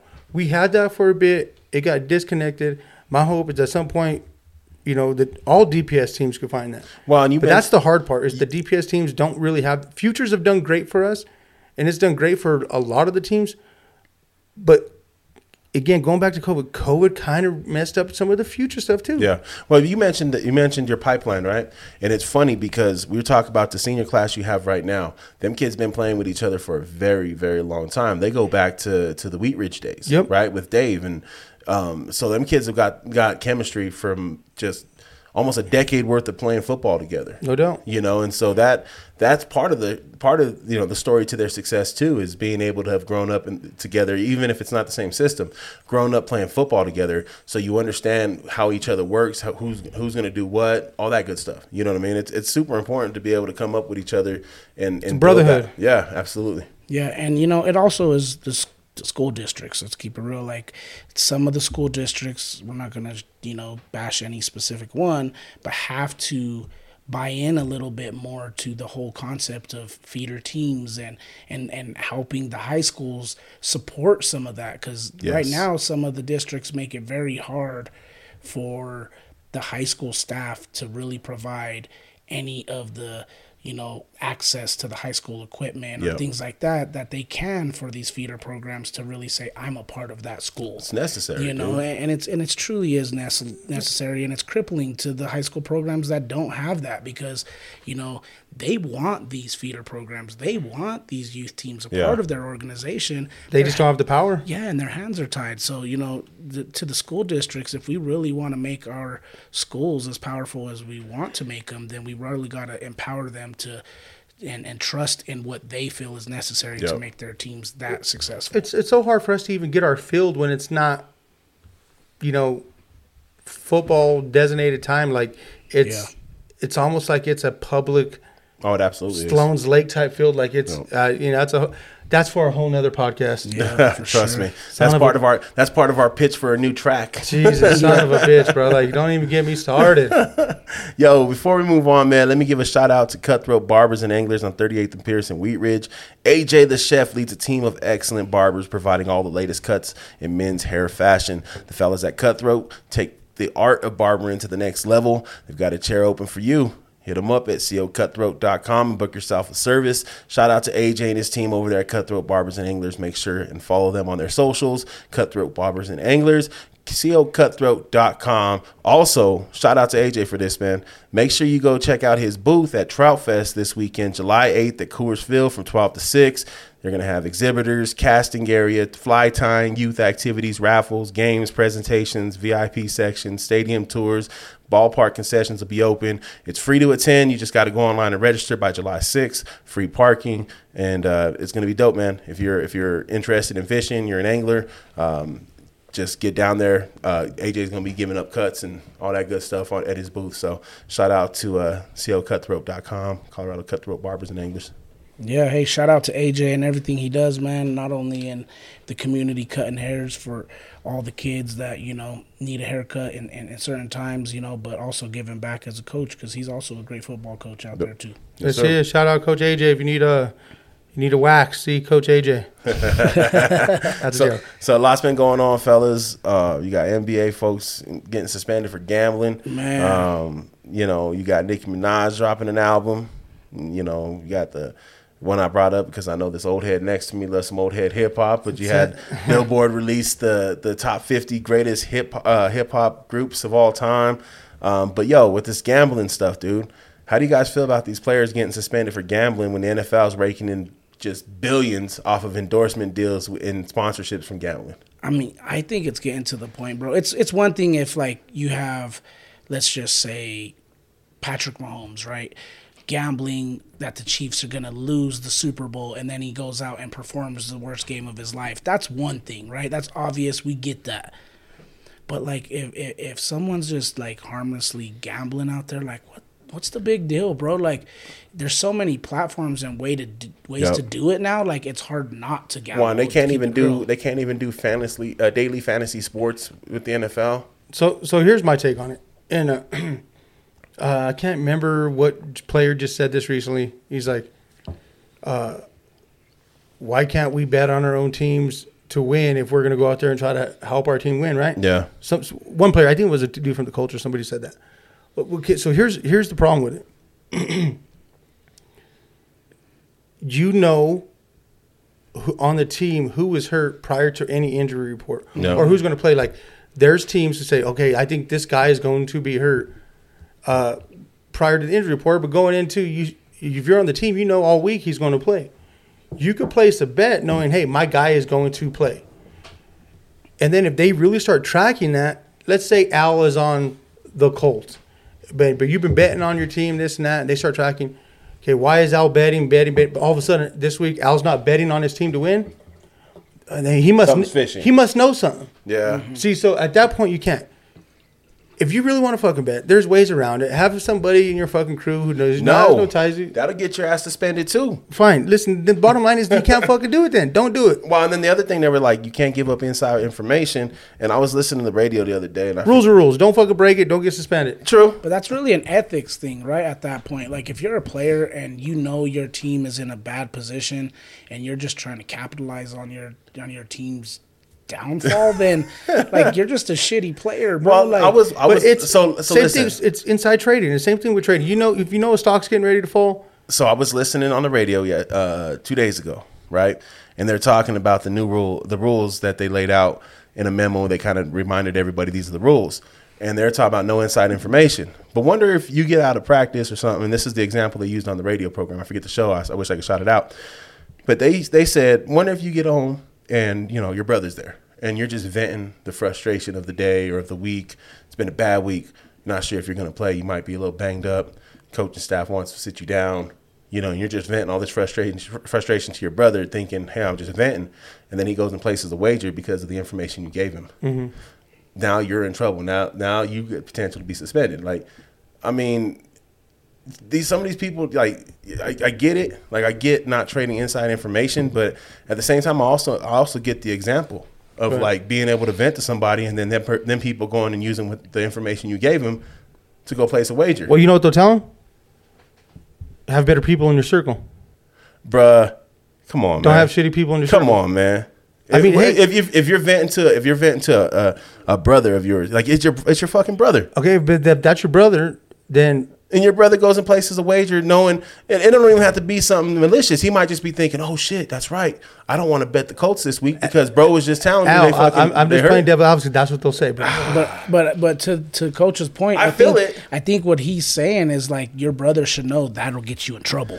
Right. Right. Your No, brother I shouldn't go you. and do that Yeah, because but your if your brother bro- knows just because just because it's gonna get him a bag, it's gonna take a But bag wonder, away from but you. again, wonder if he's not doing it in a malicious way. Wonder if he's doing his weekly pick'em, and, and on your weekly pick'em, you know, oh shit, we're talking about money. bro been talking about some shit. I'm not betting him. We're talking about money. We're talking about greed, right? Money makes people do things that they said they never would. But dog, it don't. Remember what you said you'd do for a meal last week, Coach? I, I remember what I said I'd do for twenty dollars, but twenty dollars is twenty dollars. You know what I mean? No, where's my wallet? Nah, but I mean, it's just it's frustrating, dude, because like, you know, you go to the points bet club in in in Ball Arena. You can go to the to the to the um, you know FanDuel club in in in in Sports Authority or Empower Field, whatever it is now. You know what I'm saying? Like you can go to all of these clubs and they're making all this money. You turn on the NFL, how many commercials do you see for DraftKings, uh, Points Bet, fucking just name the name the bookie. No, name I- the bookie. Yeah, Like, no, I, I get it. I get it. It's all out there. It's all in front of our face, but that doesn't. What mean about the Raiders? You're a Raider fan. Yeah. You're a Raider fan. You can't go to a sports bookie, right? Raiders can't go to a sports bookie. But what if they walk through a casino to go get them a bite to eat? Did they visit a sports book? There's a sports book in every casino. They, they just can't walk through one. I know. What is that? Bro, they can't be inside a sports book. Like you can't visit sports bookies. You can't you can't make bets inside your team facility. But that's because they suck, though. I'm sure that there, there's a there's a there is some caveats that even for teams that are traveling to Vegas, like I'm sure that you can't gamble from a team hotel, bro. Like I'll pull these No, but I'm saying like if let's say let's just say the Dolphins are in Vegas and they're playing the Raiders. whooping that ass. No, we no, we're not going to do that. Are you going on another bathroom break? Shut up. Yeah. This motherfucker, this is number But, two uh, already. But uh, hey, hey, shout out to Zach Gutierrez. We're gonna get once again, and you know the Play Harder podcast. We're seeing a little bit of what you had to deal with. hey Zach, brother. he's trying to he's trying to blame he's trying to blame you and your fancy water for all of his urinating, bruh. yeah, it's not that. So look, all right, number one was no betting on the NFL, which is logical, right? Yeah, No betting on other or betting on other sports. All NFL personnel and players are further prohibited from placing or soliciting and facilitating bets on any other professional, college, or international World Baseball Classic, whatever. that's crazy. um, in their in their facilities, right? At NF or in their facilities or NFL related events, right? No gambling in the workplace. You can't shoot craps in the workplace. Remember when Gilbert Arenas almost almost got yeah. some shit? There was other ones. Hold on, I gotta find the other list. Hey, and, and that's cool. But none of that said that they can't just walk through a hotel that has a, hold a- on, a hold gambling on, hold on, dog, hold on. But I got a question. Does Yo. this what is the NBA and the MLB and the NHL's gambling policy in comparison to the NFL? Is it more strict? More you know? I don't know. I don't know. That's So look, this is that list I was telling you about. Don't bet on the NFL. Don't gamble at your team facility while traveling on the road or staying at a team hotel. Don't have someone bet for you. Don't share team uh, inside information. Um, uh, don't enter a sports book during the NFL season, uh, playing season, and don't uh, play daily fantasy football. Yeah, see, but I think that's kind of I think when I bet you there's more you know, read between the lines type shit when it comes to that one, especially for Vegas cuz you got to think about it when you're visiting Vegas, you're walking through tons of sports books in those casinos. So, So- like, there's nothing you could really do about that. Honestly. So my question is, dog, how do they know these dudes are like gambling inside their facilities? How do they know, you know, be, like like using IP addresses and shit like that, right? Like tracking that stuff. Like, the same reason. where's why- the privacy? the same reason why you got locked out of your laptop at work. Remember when you had the whole uh, porn debacle that you got in trouble for? Don't try to push some I'm bullshit. just, Damn. This motherfucker. I'm just playing. He's like, you remember, right? The whole porn debacle. he got all mad last time because I brought it up and it wasn't really hey, him. say it again. It wasn't really him. Don must have got locked out of his laptop at work because of He- the whole porn know. debacle. No, actually, He's trying to figure out how to fix it. I won't talk about what's going on in my work with internet, but yeah, there's some shit going on. Here, here's my whole thing on the bottom line is look for gambling in, in like the NF NFL weed like here I don't think you should get suspended for smoking weed at all. For gambling, fucking you see your ass to get suspended. Let me ask you a question. Should you get a whole year suspension for gambling on your team and only six games for slapping the shit out your wife or 11 games for allegedly Getting the rub. doing some inappropriate rubber tug action with, with masseuses? That's a that's a triggered Yes. question because I think that The I think Frank would is say yes. that you shouldn't get suspended at all for getting a rub and tug. He said he Yeah, said it should no. be encouraged. Hundred percent not. It's like- I mean, you know, I'm just, No, it- I mean- I'm just being a dickhead asking that stupid ass question. no, 'cause no, we all but it, know. it's a fair question, right? We know the Because deal. because It's it, a fair question. It will be posed because there will be people who ask, "Is it fair that so and so gets suspended?" Is it for fair that Calvin Ridley got a got a full year suspension for making five bets on his team, When Deshaun whereas Watson- Deshaun Watson did some of the foulest shit that we broke down on this podcast, He- but he- was got eleven games? Deshaun Watson? They created a yoga pose after Deshaun Watson. Hey, so we are recording this uh, on video, and Coach Dom is going to do the yoga pose. I will do the yoga pose. It might not be as effective, but as long as after I do the yoga pose, you do Frank The tugs him. Deshaun the Watson. tickle. problem with problem with getting Dom in the in the frame for that yoga pose is we can only get half a Dom in the frame yeah, for we the don't got yoga pose. widescreen footage. I'm going to bet on this. I'm not gonna I'm gonna yoga on- pose. Insider trading. Hey man, that, that it's a that, like the, the way the NFL hands out penalties is a disaster. Kind of It like a submarine with five rich people traveling to the bottom to see the Titanic. Hey. Did y'all think about that? Well, I think it's crazy that people, you know, The segue, right? would I love love it. I love it. would love to, you know, pay to die. Dude. Um, but well, you know, what, once I seen the Logitech controller, I'd have been like, "Fuck this, dude! I'm turning around." I mean, but like, what are you paying to see? Like, you're going down there to drive past the Titanic, not get out or not. Want to like, go see a dead body? What do you do? You're just driving past it to drive back up, bro. Like, what the fuck is the the? What's worth it? you know the thing is though is like there's so many other excursions that could take you down there that are Less. in way better like uh ships and safer and are not two hundred fifty thousand Yeah, a fraction of the cost. Like they're going down there in a box controlled by a PlayStation Two remote. Yo, that You know, I and I try to think like, who do I know that would actually do that as that kind of bread? I don't know. I mean, maybe Coach Tiff would go down there. Tiff, would you do Yeah, that? he Tiff, might. hit up He DNASportsDenver.com forward slash ask DNA. Let us know. Would you break bread to go see the Titanic wreckage? You know what's the crazy thing about it is Vito was showing me that they're already trying to. It's like Sal going down there again. Oh fuck yeah! And, and guaranteed, someone will go down there again, and we'll be fishing them out, trying to find them. Um, I don't think they're gonna. I think there'll probably be some new regulation about you know just hopping in a shit box and taking it down to twelve thousand feet to go see this. Like there should probably be some like, hey, this shit needs to be legit. But dude, rich look, rich people trying to go to space. Yeah. You know, rich people trying to go to the depths of the sea. Like, hey, rich people, break some bread with the community. And, doubt. and just you know break them off before you go. Yeah, that there should be a law that you once you reach a certain like level of finance, right? You have to give back before you start fucking spending your money stupidly like this. Fuck that, Dom. That sounds like communism, and I'm not with it. No. You're right. I don't know, man. At, at some point, a little bit of like baby communism. Like, come on, man. You're just going to blow money and just like, he said, "Can I get a Can I get capitalism with a dash of communism? yeah, what, what a sprinkle of it. Can I get Hey, a dash of socialism, please?" You know, I, I saw this funny thing this dude put on Facebook, whatever it has to do with the the uh, submersible. He's like, "Hey, for uh, for a little fee, I'm taking people down to the bottom of Sloan's Lake to see uh, Mike Alvarado's Rec Ford I saw- I was like, that's a good one. That's hilarious. hey, you know they used to scuba dive Dillon, Lake Dillon, because apparently Lake Dillon has like an old town that they flooded to to make the reservoir over there. Okay. And so um, See, I wouldn't even pay to do that. Who gives a fuck? that's pretty cool. Like dry the drain the lake and we'll see it then. If they drain the lake, dickhead, we ain't got no water. It was, it's, a, it's, a, it's, a, it's holding water for us. So you Yeah, can- but like, well, really, what are who you gonna see down there? Like, just some old ass fucking cowboy homes or something? just Yeah. probably. I mean, it's just probably all rotted. It's gonna to look hell like anyway. Pueblo. A little bit It's like, like Pueblo. driving through It looks like current day Pueblo. Yeah, like what's the difference, bro? Like, Yo, shout out nice little piece of property there. Shout out to True Boxing in Pueblo, man. nah, dude, like um, the other one too, and it's, this is a fucking tangent, but fuck it, we're here.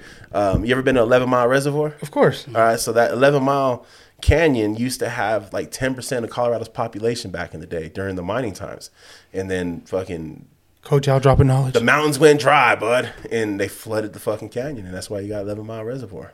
This is just old fucking miner town that's flooded. It was an old ghost miner town that they decided to flood for a reservoir. But yeah, whatever the shit you learn. See, the hey, more you know. go get your fishing pole. DNA dog. Sports. You'll be over there. You get your fishing pole. You'll be over there at 11 Mile learning. You shit get the too. line, I'll get the pole. I'll take you down to my fishing home. Whoa.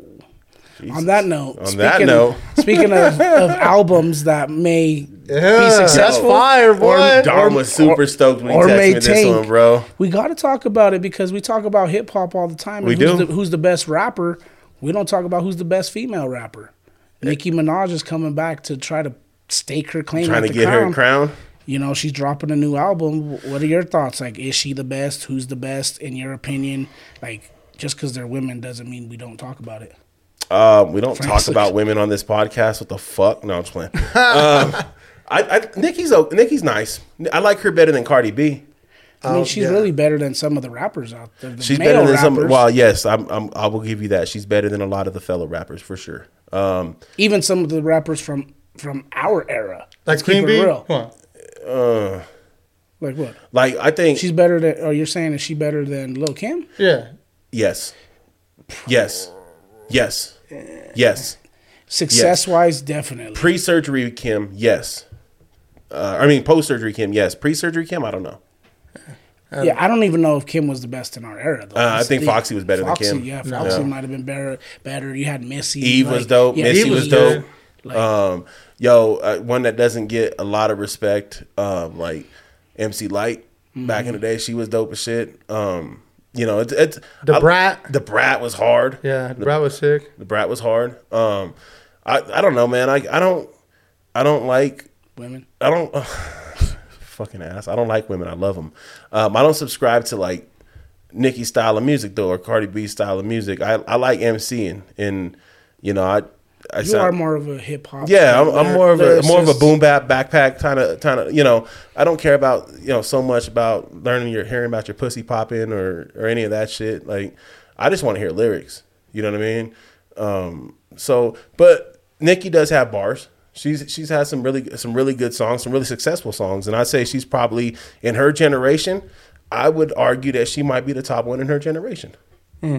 in in her era. I'm a bad one for this because I, I couldn't tell you. Well, that's a why song that's for why the next topic I, I you know, was excited to put on there because you know it, it goes into it, but Yeah, I mean, I think the thing is, is like Nicki has been the top dog forever, but Yeah. I think Cardi is is is, is the one. The- now, the one right now? Like, I don't think Nicki's new album's gonna do anything. would to you touch- consider Cardi and Nikki Nicki in the same era? Because Cardi's only been Yeah. around what like like seven eight years, if that. Yeah, I mean, Nicki came around a little bit sooner, but Or do you consider her stripping part of her era? That's some of her most successful times. no, I mean because like Nicki came out what mid two thousands.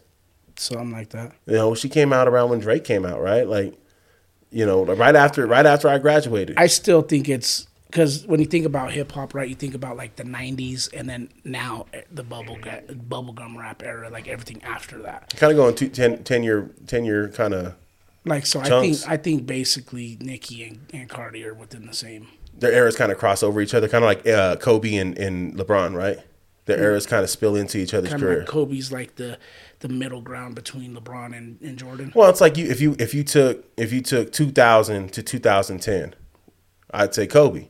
If you take 2010 to 2020, I take LeBron. Mm. Kobe retired what early 2010s, like 20, mm. 12, 13, somewhere around there. So like they spilled over into each other's where they still had like they still had meaning, meaningful releases, right? Like Cardi B has has the has the platform now though. She has the floor now, so to speak. Whereas Nicki still had meaningful releases though, and she's had meaningful verses. I think you go through it with like all the all the rappers you see it, bro, where they just lose interest in in creating hip hop records. And they want to do other things. You had Ludacris jump into acting. A lot of these guys jump into acting or or doing something different. 50's like in everything, hmm. you know. And it, it just you know at some point you get tired of just making music. There's more to you than just music. You want to entertain some of the other things that make you that make you tick. Yeah, I think Nicki just raps to her fan base, and Cardi kind of raps to rap. Well, see, but Nicki's base, but like- Nicki's got the fan base. She has the bars, where she right? if she releases an album. But Cardi B's just like a rapper Yeah, to me. But anyway, this next this next topic, because we're gonna move on from that, whatever. Um, is is is you know BT did this thing of the of the top best group rap Billboard. groups of all time. Billboard did it, but so did BET. Oh, they BET did did the too. competition that I sent you. oh yes, yes, yes. And BET did the the top the best hip hop groups of all time, and Death Row won. My beef with it is Death That's Row not is not group. a rap group. It's That's a a record. label. It's a record It's a label, record right? label. They had they had like So So Def in there, and they had all these record labels that aren't a rap group. So for the sake of conversation, what is your guys' top rap group of all time? I kind of think I know where Al's is. Well, mine mine lies kind of right in line with this Billboard one that released. Um, Billboard released theirs. Their number one rap group group was Outkast, followed by Wu Tang Clan at number two. Um, and I think they had it was Outkast, Wu Tang, N.W.A., Tribe Called Quest, and Run DMC. Those were the top five on the list. Now, See, but I think this was made by somebody from our. that's that's what I was about to say. This was made by an old head because you had the Migos as the only like new era group that showed up on it, and they were 11, which was pretty high. You know, they ranked higher than the Beastie Boys, who mm-hmm. some would argue helped change hip hop I was and gonna brought say- it more commer- brought it more welcoming into the suburban area. Beach Boys would be in my top three, Yeah, top four. I think I think for me it was hard. Like my, my favorite group's always been Outkast though. I've always loved Outkast. I No doubt. and there's one group that isn't mentioned here, and isn't mentioned in a lot of lists, honestly, because I think they they beefed within their own group and kind of broke apart. Is or two groups that I could think of that are not on this list, but G Unit is the main one that I was talking about. Is not on this list.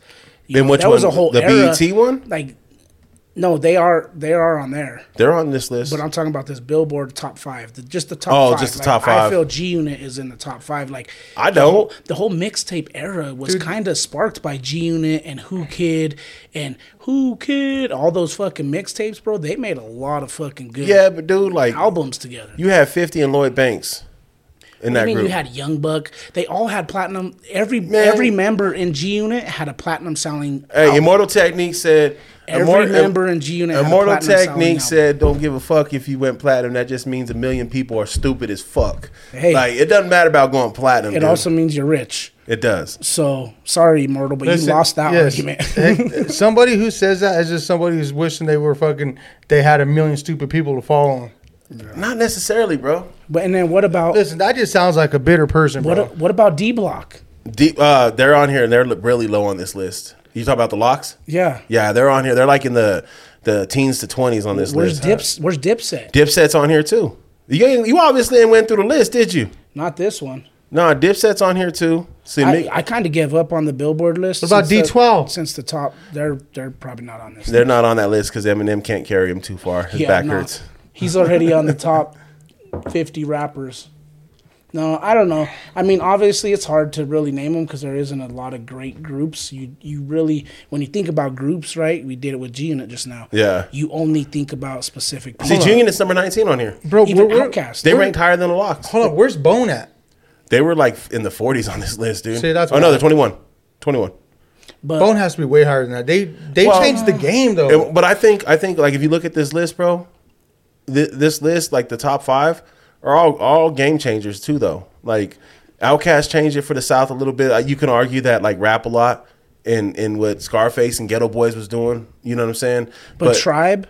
Tribe. That's just hip hop, bro. That's like old hip hop. Yeah, I don't know that Tribe would be ranked that high on Tribe here is on my list for Run- sure. Run DMC is NWA though, off Outca- uh, NWA they definitely changed what gangster rap is. You know what I mean? It was funny. I was listening to the Rogan podcast the other day. He was talking to Ice Cube. Did they or did Ice Cube change it? Wow, he was part of that group though, and and busy or, or uh, not busy, but uh, Eazy put the shit together. Like so, I mean, you know what? Whether Ice Cube wrote all the music Dre or put not, the beats. you know what I mean. It doesn't matter. The group was still the group. Like the group success still changed hip hop. Who's better, uh, West West Side Connection? Who had more success, West Side Connection or NWA? NWA.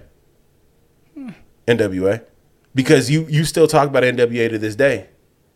Uh, as pioneers and and, and and and people that changed the game of hip hop. Yeah, nobody talks about Mack 10. but they probably sold more albums. Maybe. We can look that up too. But you know, I think I think NWA had I saw Public Enemy in concert once. It was the worst thing ever.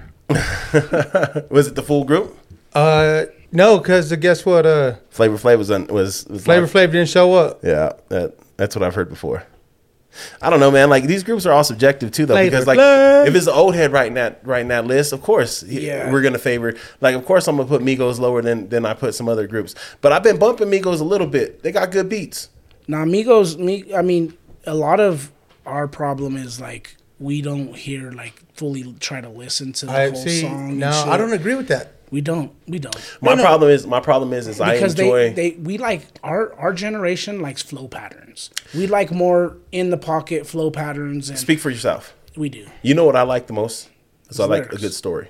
Yeah, me too. 100%. I like, I like I love storytelling hip hop, like storytelling music. That's why I like country music a lot too, because there's it's all storytelling. You know what I mean? Um, and and that's what's what's missed with a lot of not, and I won't say it's missed with a lot of new music because you get cats like J Cole, you get cats like uh, Joyner Lucas. Yeah. you know they do well at telling dope. stories. Um, and, and and even some of the stuff I listen to from like Twenty One Savage, even some of the stuff I listen to from Amigos, there's some storytelling in there, and I can I can respect that part of it. But I think a lot of the, a lot of cats, the emphasis is more of just catching somebody's head nodding, catching somebody dancing because they make music to sound in the club. Like that's the difference. That's like a different genre of hip hop, though. If you think about it, that's a different So I'm room of saying hip we like different flow Yeah. patterns. Like we like more of a of a uh, elongated flow flow pattern that ends in a rhyme, like a rhyming scheme, right? Like the the whole entire thing builds up to the rhyming cat, like kind of Yeah, ties it in. I mean- but now it's more of a dubba dubba da No, I love bubba. I love chopping You know what chopping though. I mean? love like, Tech N9ne. I love like Twista. Like fucking, you go back to the cats that he said Bone earlier, right? I'm not talking about like the the the beats per minute that you can spit. I'm just talking about the different the differences in what we grew up on as far as like the flow patterns to what it is today. It's not the same. Like even the J. Cole's Yeah, and the Kendricks that different. you mentioned, their theirs cadence like has them to us, which we think they're the top. We think they're See, some of the best that are fan. out there other people think that they're probably not in in today's society. Like some of the kids probably are like J Cole, Kendrick. Uh, Yeah. I'd rather listen to Twenty One Savage Yeah. or or or Polo G. You know what I mean? Like Fucking Young Dolph. yeah, but the problem the problem is is their lyrics just suck though to me. to you, I, I think I think just- I think they get to a point where they're not relatable There's no anymore. there's no there's no story to it. There's it's just I'm gonna catch him in the head, make somebody's head bleed, pop him in the head, and and it's just like okay, you could. that was kind of almost a This motherfucker fucking going bar, out here. uh. But and it's just Frankie like D three hundred three, bitch. holla, but it's just it's just that over and over. no, I feel you. Like if you're gonna tell me you're gonna bust a cap in somebody's ass, make it creative. yeah, and you know Talk about the crimson blood leaking on the ground. Hey, hey, you know me. Uh, my my favorite rapper is the white rapper and uh, the white mad rapper Eminem. But he even makes a song where he's doing the da da da da da da, making fun of the guys rapping just like that. oh, I But, thought you were talking about Vanilla Ice. but he's doing it in a sense where where he's making he's like, I could do this rap just like you and actually make lyrics. You with know who. Dom loves a lot? Yeah, but he even Dom loves he even honestly like fucking got into a whole fucking album of gibberish that no one gave a fuck about. It was just Eminem, so everybody Isn't it bought relapse? it. He was like fucking talking about a Relapse? bunch of random fucking I'm coming down off of my drug fucking shit. I don't know. He's wild too. Like there was a good era of em- Eminem to me. It's like Little Wayne. There was a short period of time where they were really great. They're great rappers. They're great lyricists. I'm not gonna take that away from them. But as far as their catalog, after a certain point, to me, it is garbage. Well, you can almost say that about about any rapper. There's a very few that you. There's very few Not that you. Snoop. Well, listen. There's very. f- Yeah, even Snoop. Oh, Snoop No, stuff. even Snoop. I think a lot of Snoop stuff is garbage. Snoop is like has the most longevity out of any rapper in the history of hip of any artist. But not all of it's good. Dude, Ice Cube. What does he put out? LL Cool J. Ice Cube just released that fucking that Mount Bro, Westmore Snoop- recently. Snoop, Snoop pretty much puts out an album probably every year. Yeah, but is it good, bro? Just No, because you it's put an album out every year doesn't mean it. You Exactly. fucking. It doesn't mean you're making. You're making He hits. makes hits. He does make hits. Uh, I'd Eminem's argue, last bro. album, I'd Music He- to Be he Murdered does, by, though. is amazing. Have you guys not listened to that? Eminem's last album. Yes. Yeah, yeah. That's a good just album. fire, bro. But that was more towards the more original Eminem type style of rap. But again, like, I just said earlier, Eminem though, I think some of these dudes get. I think some of these dudes get bored. Like Snoop isn't just rapping. Snoop is involved in a lot of other things. You know, Ice Cube isn't just rapping; he's involved in a lot of other things. I think if you don't start doing other things and you just keep rapping, you you eventually get bored. Exactly, but a lot of these other dudes kept just rapping. And we suffered the consequence for that. Snoop went to gospel. Snoop went to all these other genres. What the? f- What? What he I want to hear. Snoop's gospel. I don't. I'm not saying it's good, bro. I'm I want to hear Snoop's gospel. God he, damn it! He bounced around to where we don't have to hear all his watered down on board bullshit. He But smoked so much, he actually went to the clouds. We listen to guys to like Church Eminem, guys like Ice Cube, who stood around and continuously try to put out albums that were just eh. I mean, I think we need to get back to the uh, spreadsheet. I mean, I think you need to spread the sheets. Whoa. Whoa. No, Spread- I, spread I butter? mean, it, it- dude, it's subjective. We It can, we is, can have this argument for hours. It is. You guys are. I'm just trying to get you to bash Eminem again so we can get some response because that's the only time people seem to love to respond is when you bash Eminem. Well, He's the GOAT. I mean, you know, people.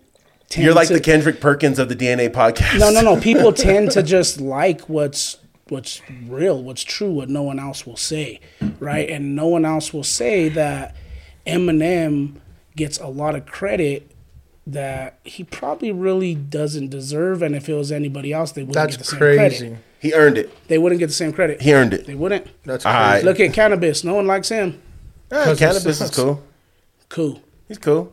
But he He's also. not, he's not in anybody's top five. Or can you tell me his longevity? He's not. He's been around as long as Eminem. But what has he done? He's Yeah. like an immortal technique. They've been around for the long, just as long. Yeah, you. s- I'll stack. I'll stack Immortal Technique up against almost anybody lyrically. But does anybody argue Lyrically. him in their top five? No, and that's fine. But again, what are we talking about? Are we gonna make a top five of, five of hit makers? Because if we make a top five of hit makers, I'm sorry, Tupac ain't in the top five. Biggie ain't in the top five. If you're talking about hit makers, I'm not arguing that. right? But if we're talking about lyricists, then suddenly people start making that list. Jadakiss start making the list a little bit higher than he did if he's a hit maker, right? So that's that's all I'm saying. But anyway, shout out, shout out to hip hop because hip hop is the only thing that brings people real. together. Hey, hip hop's actually. You ever read the Gospel of Hip Hop by KRS One? Yes, sir. That shit is dope. It, it reads like a Bible.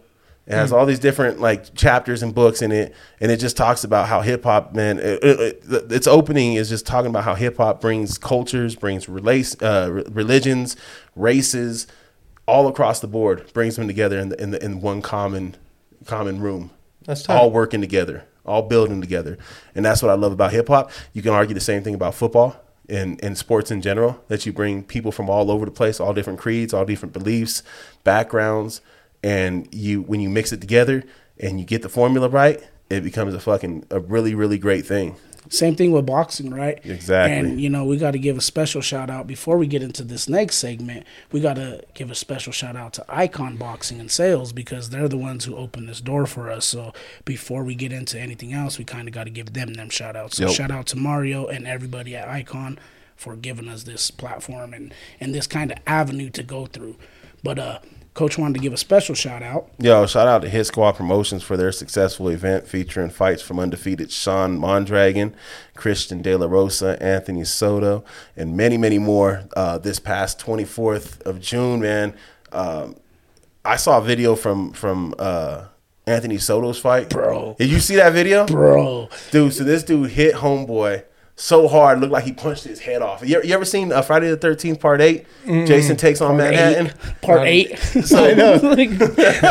Like, I don't think I've seen a part past part three. So anyway, bro, in, in that in that movie, fucking this dude's boxing up two piece and Jason. And Jason's like taking it, and then Jason just punches him one time, and homie's head just like flies off and goes rolling. While in this fight, dude, this dude gave him just a stiff straight, bro, and homie's head looked like it went back and touched his back. And he almost he fell into the ropes, dude. The rope saved him from falling out the ring, mm-hmm. and then popped back out. They, they they gave him the standing eight count, dude. But fucking just beat the bricks off old boy, dude. Hit him so hard, I thought I thought his head flew about five feet, man. It's crazy. Damn. Yeah, man. It was it was a pretty good event, an event that you know originally we kind of got presented to maybe you know go and commentate and, and be a part of, you know, but you know obligations, you know, we couldn't make that happen. But maybe in the future we can definitely go out and and do something with Hit Squad Promotions. But um, you know, shout out to them and their great event. Was Dom, Dom mentioned it earlier. Shout out to Icon for going out to Kansas and representing, repping the state out in Kansas. They took Christian and uh, Project X out there. Christian got him himself a dub, staying undefeated with uh, via stoppage. Um, Project X took an L, but more of a lesson. It was a hard fought match, and uh, you know really put in that work. And then them boys got it coming up again this Saturday, dude. Yeah, they got man. uh, Montez, MCF, and Ezra will all be fighting July 8th at Summerfest Boxing presented by House of Pain and Lifeline Boxing. Uh, should be a fun event that's going to be at 2 p.m. at Lifeline Denver, or 1240 West Bayard. So might have to go check that out. Yeah, Get it. Yeah, for sure. Shout out to all them. And you know, one thing that, that Frank said earlier that we were talking about football athletes and how how young athletes look up to the older high school Yep. players and they kind of they idolize them. The same thing goes in boxing. You know, we had you know a few a few episodes back we interviewed a lot of the boxers and we had No No on and he was talking about who some of his idols and influences in the game and he actually mentioned Floyd Cashflow Diaz as one of his guys that he looks Yeah. up to and he also mentioned off camera Sean Mondragon you know two guys that are up and coming fighters that no one really you know Floyd they know a little more but you know Mondragon is still trying to Make a name for himself, and yep, make yep. a name and and the young kid was like that's who I look up to I Yeah. don't look up to the Muhammad Ali's the Oscar De La Hoyas I look up to these guys because I know them Well, it goes back to what Frank was talking about earlier, and we've we've mentioned this a lot of different times, Mm-hmm. and we mentioned it when we're coaching these these high school athletes. Like, hey, pay attention to how you step because you never know who's watching you 100%. step. You never know who's like looking up to you, and it's never who you expect. You always expect it to be some of these freshmen or sophomores. You don't expect it to be the youth, and you know, mm-hmm. and and that's important. And I think that's the most important part of the pipeline, right? Is giving somebody something to strive for. You know, let there be a a kid that's seven, eight, nine years old right now that wants to be the next Frankie Dardano at North or wherever he goes to play ball at. Like you got to give them something to strive for. You got to give give these kids something to look up to, whether you know they're looking up to you or not. You got to live your life like the, like they are, and that's that's you know that's the great thing about sports, man. Yeah, for sure, no doubt. And you know that that actually is a great segue into our, our next topic of conversation here. Um, and our next topic is what has been your favorite part about coaching over the years, and how do you find the energy to keep coaching after so many years? We talked about 20 plus seasons, coach. Um, you know, I think the number is 21, 22, somewhere around there. But you know, who's counting? But how do you personally find the energy and the time to continuously Yo, keep if, doing it? I'm sorry, I don't want to cut Frank off from going before I cut him off though. If you start counting how long this dude's been coaching, you're gonna start exposing his age a little bit, and we don't want to do that to him. So, Oh, so if he no one's counting. He takes that hat off the top of his head. He's gonna expose his age. What?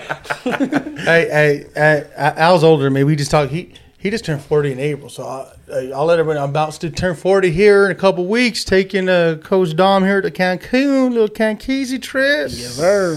God, so God yeah, help Cancun. celebrating the big forty down down in Mexico, so that should be fun. But no, uh, I think I mentioned uh, a little bit of this on the Play Harder podcast. But one of my so if, you, if you're coaching long enough, you know you really start to reap some of the dividends uh, of coaching, and you know some of the immediate gratifications of coaching. You know, is winning, right? You you you do these kind of things to win. You it's the winning games, but I think my favorite part about being a coach is the the longer dividends that have coming in. Meaning, like uh, I've had uh, you know players who have long graduated, who have I've got you know wedding invitations in the mail. I've got cards from uh, kids being college graduates. Um, you know, letters saying, "Hey, coach, I'm now a college graduate. I played four years of college football. I'd have never done this if you didn't say on me. I was literally ready to be a high school dropout. Like, you know, you think about like shit, man. I guess I really have made a difference in somebody's Yeah. life. It, you don't really. And, and I, when I say you, I, I, I I'm speaking for myself. I, I, I do this thinking very right at the moment. Like a lot of the stuff isn't big picture for me. It's like right at the moment, thinking like I don't necessarily do this thinking I'm going to make some kind of big difference down the road, and I, I still don't think that way. It's like doing this right at the moment. I want to make the best version of this kid today, the best version of this team today. And then when it happens, you're like, wow, I guess I really have made a difference, and it makes it that so much better. But um, One, I think I'm sorry, Frank. I don't mean to cut you off, but I think it's the same way with the kids looking up to the older kids, right? You, as a coach, you never know who you have looking up to. You never know whose life you're going to impact, even if it's not this month, this year, this Right. season. You might something you teach them now might impact them, you know, seven, eight years, ten years down the road in their professional lives, and um, to be able to have that impact, not knowing where, where, what, not knowing what even kind of impact you're going to have, just knowing that it's going to be an impact somehow, Right. and doing things the right way to make sure that that impacts a positive impact in the future for that kid. Hundred percent. Like, you know, and uh, we've all played football at, at some level at some point, and you know, the beauty for me of football is is uh, the game teaches you so much more than just football, right? It's it, it's really a microcosm of life Yeah. because uh, it, at least especially for us, because let's just call it what it is. We weren't the most successful program. We we had our you know some sunny days for sure, but uh, we really had to learn and understand what it means to get to get get up and fucking shake some dirt off your shoulders. Yeah. because uh, life ain't gonna fucking be easy, man, and you, you're gonna get your shit kicked out of you. You're gonna have to get back up and be like, hey, I'm gonna get back up. I'm gonna have a smile on my face. I'm gonna get back at it. And I think a lot of these kids are learning like, hey, shit isn't gonna be easy, but I'm gonna get back out there. And you know, we just con- constantly preach like, hey, just keep keep grinding, keep getting after it. And seeing a lot of these kids constantly coming back and starting to reap some of the benefits, that's also very gratifying. But as far as being able to find the time, like, and I, I say this over and over and over, like, uh, the longer you progress in coaching, you keep going up in this game, you start realizing, in even in the like pro ranks, you start seeing some of these new coaches, man, they're in their 30s, right? Start seeing some of these coaches get hired, they're freaking 33, 35, 38, and it's like coaching is starting to become more of a young man's game. Yeah. By the And- time. Yeah, and, and I said this earlier in the, uh, the, the cast. It's, it's because you, you got to have a lot of the time to pour into these. It's it's long hours, and high, high school it's a lot of hours too. It's not nowhere near as when you start getting to higher these higher ranks, but you got to have the time to divulge. And uh, when you have kids and you have a wife and all that, and you, at some point you're it's going to cause some kind of friction. And I just been lucky enough to be like to have a wife at home, be like, look, this is what it is. This is what I'm going to be gone. This is what you have to do. And Yeah. you know, she's been holding it down for so many years, and so that's where I find the time, and it's it's never been an issue. She's out of the four or five, I can't six, whatever schools it's been, um, and I can look up on a Friday night. You know, she's in there, and you know the purple and gold, or whether there was been the blue and the white, or the red and yellow, whatever school colors is, she's there rooting us on, and um, so that that's where I find the time. I, I will say uh, the wick in my coaching candle starting to get a little low. So, um, in saying that's a little emotional, but knowing that you know it could be, I don't know, this year in a couple years that I may hang up my whistle. Uh, I just know coaching is always going to be something that I'm going to want to do. I, I just what level. Yeah, I was Yeah. gonna say I don't I don't envision you hanging up your you might hang your whistle up for a couple years or even for a moment, but I I do you're a coach and I and I can see that and I know whether it be you know down the years down the road coaching your grandchildren, you know what I'm saying, or or just coaching some knucklehead ass kids from the neighborhood like um, you know, I, I can see coaching in your future, regardless. You- You're that, that's what you do in your life, and I know that's not who you are. Only, you know, you're you're many more things besides just a coach.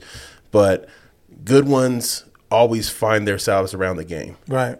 regardless of what they say. And you know, it might be a reduced role, but the good ones always find themselves back, man. The ones that have a heart for these young people will always find themselves back. And and and you know what? We're thankful and we're blessed to have that because it, it you know anybody can be a coach, man. Like anybody can go pick up a whistle and a clipboard and and watch some YouTube videos and learn how to be a coach. It takes special people to be able to deal with different people, different young people, um, different uh, types of discipline being Different accepted, life. different walks of life. Like it takes a special person to be able to put up with that and then find a way to engage them athletes.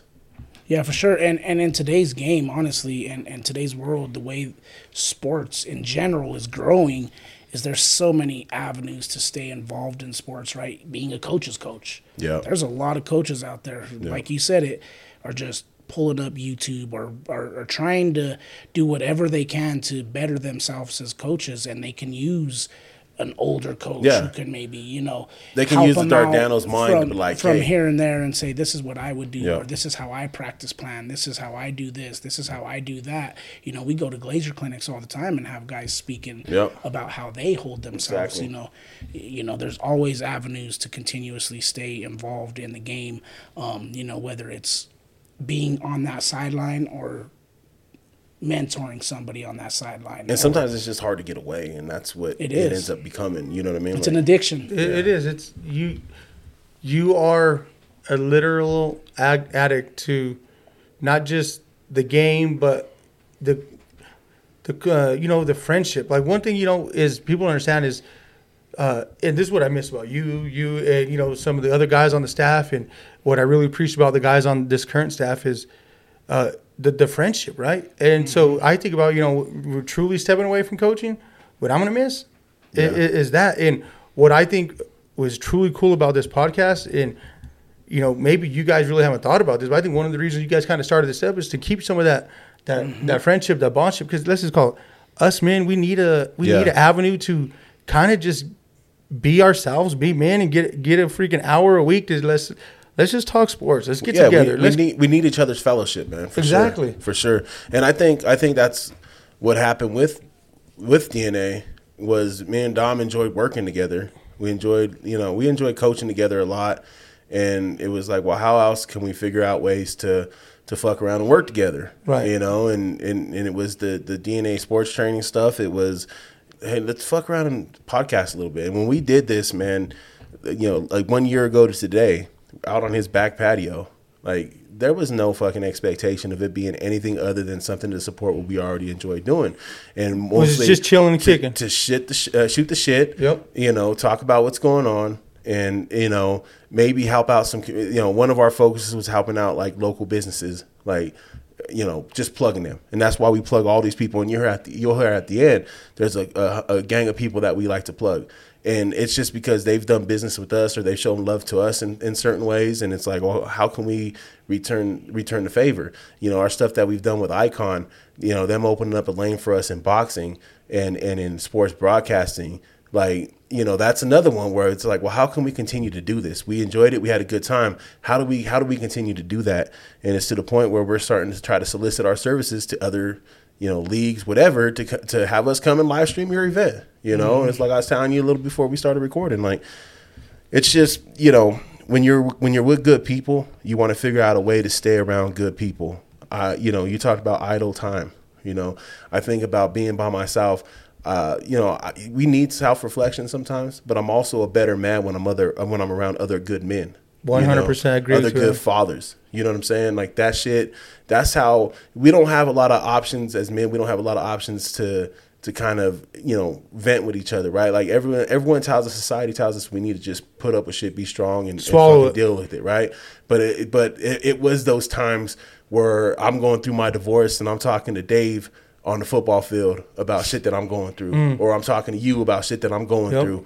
Uh, Dom comes over and kicks it, and I'm talking about shit that I'm going through. Like it was those times with my fellow coaches that I felt fucking the most supported, because even though I get love from my family, it was other men, other fathers, and other dudes that have been through either similar situations or are navigating their own marriage. Mm-hmm. And you know, it was important to have, man. And like you said it just a little bit ago. It's important for us as men to have an avenue to be able to go through and fucking just, hey, dude, this shit's bullshit and whatever, whatever. Or, hey, you fucking idiot, what are you doing? You know, like cracking jokes on each other. Like it's love, man, and we need that. Yeah, for sure. And and for a lot of people similar to me, that's hard to accept, right? When I first came around and met the Dardanos, there were certain things that were like a learning curve for me hugging you know showing emotion and and, and telling someone else i love you and this Yeah. and that like where I come from, where we grew up, like we didn't do those type of things. Like we showed our love in different ways. Like so like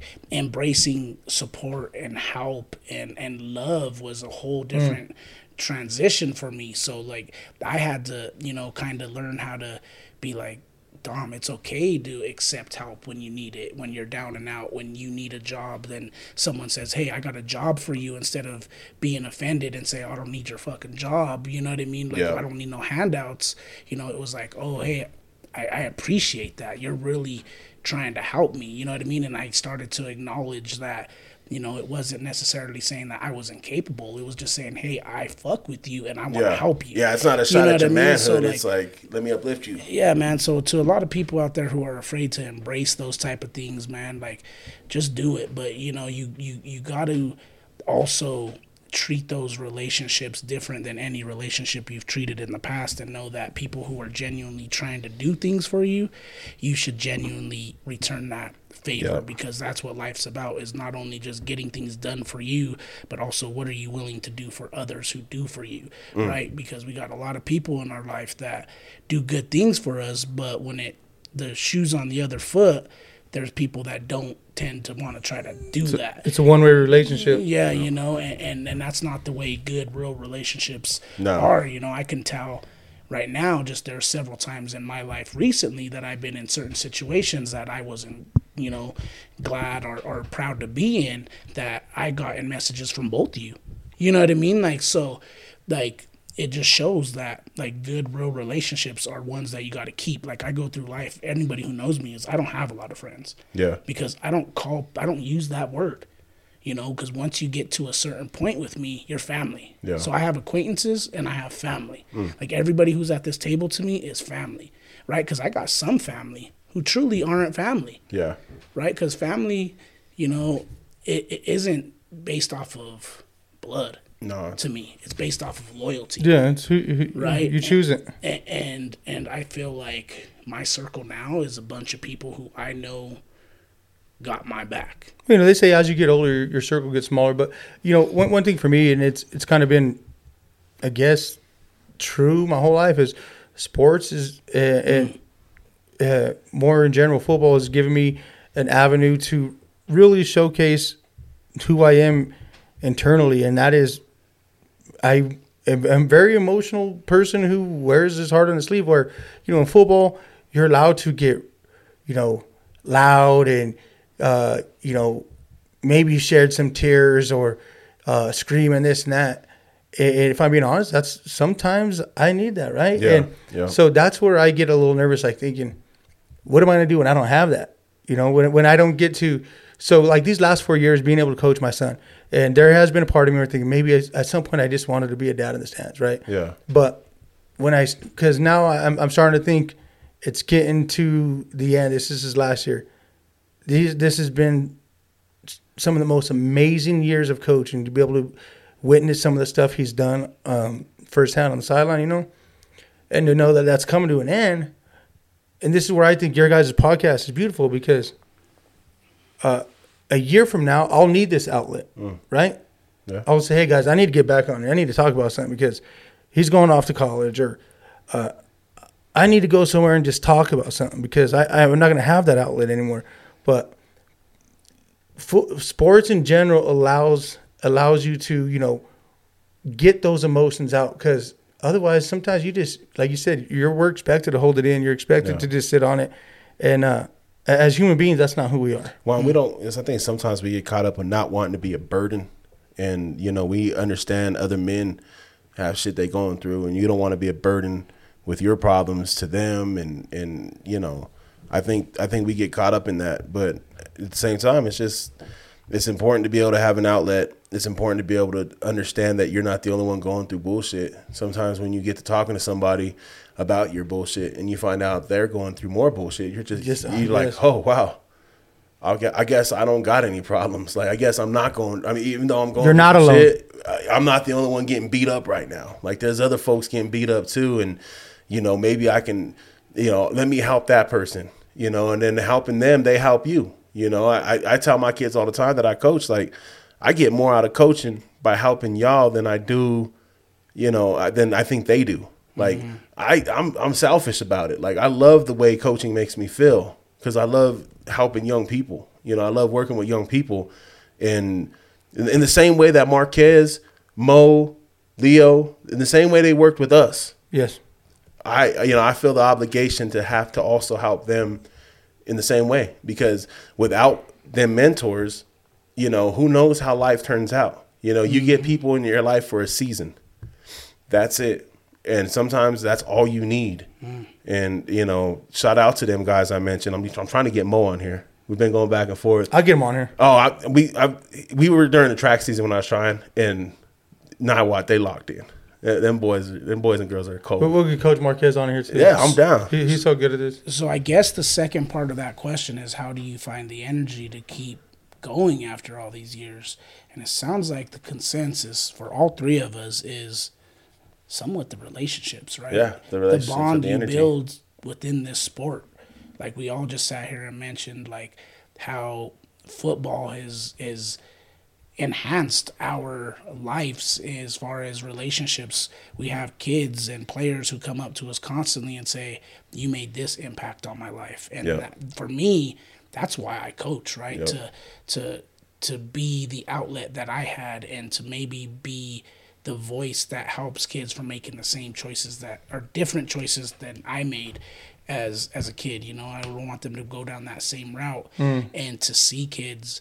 You know, you know me as a coach, so I gravitate to the kids who are most likely to fuck up. Let's keep it real, and, Yeah. and, and, and, and who have you know behavioral issues and I think we gravitate to those ones we see ourselves in. going going on outside. You know, so like North's graduation this year, there was two players in particular that you know I'm not going to mention names, but Yeah. you know came up to me and, and kind of you know expressed their gratitude for the impact, not even as a coach, just as a person in their life. You know, and and that meant a lot, bro. Mm-hmm. Oh, that's and, the and best one- feeling, dude. And one of those kids, I'll be honest, I didn't, I didn't expect to Hear that? walk no not even watch him walk Mm-hmm. and graduate this kid's been through a lot of trials and tribulations from high school and you know a lot of self-induced ones Yeah, know. yeah, for sure. um but you know he he's been through some trials and tribulations and and and you know afterwards i'll tell you the name and i guarantee you none of us expected him to walk but he Yeah. did it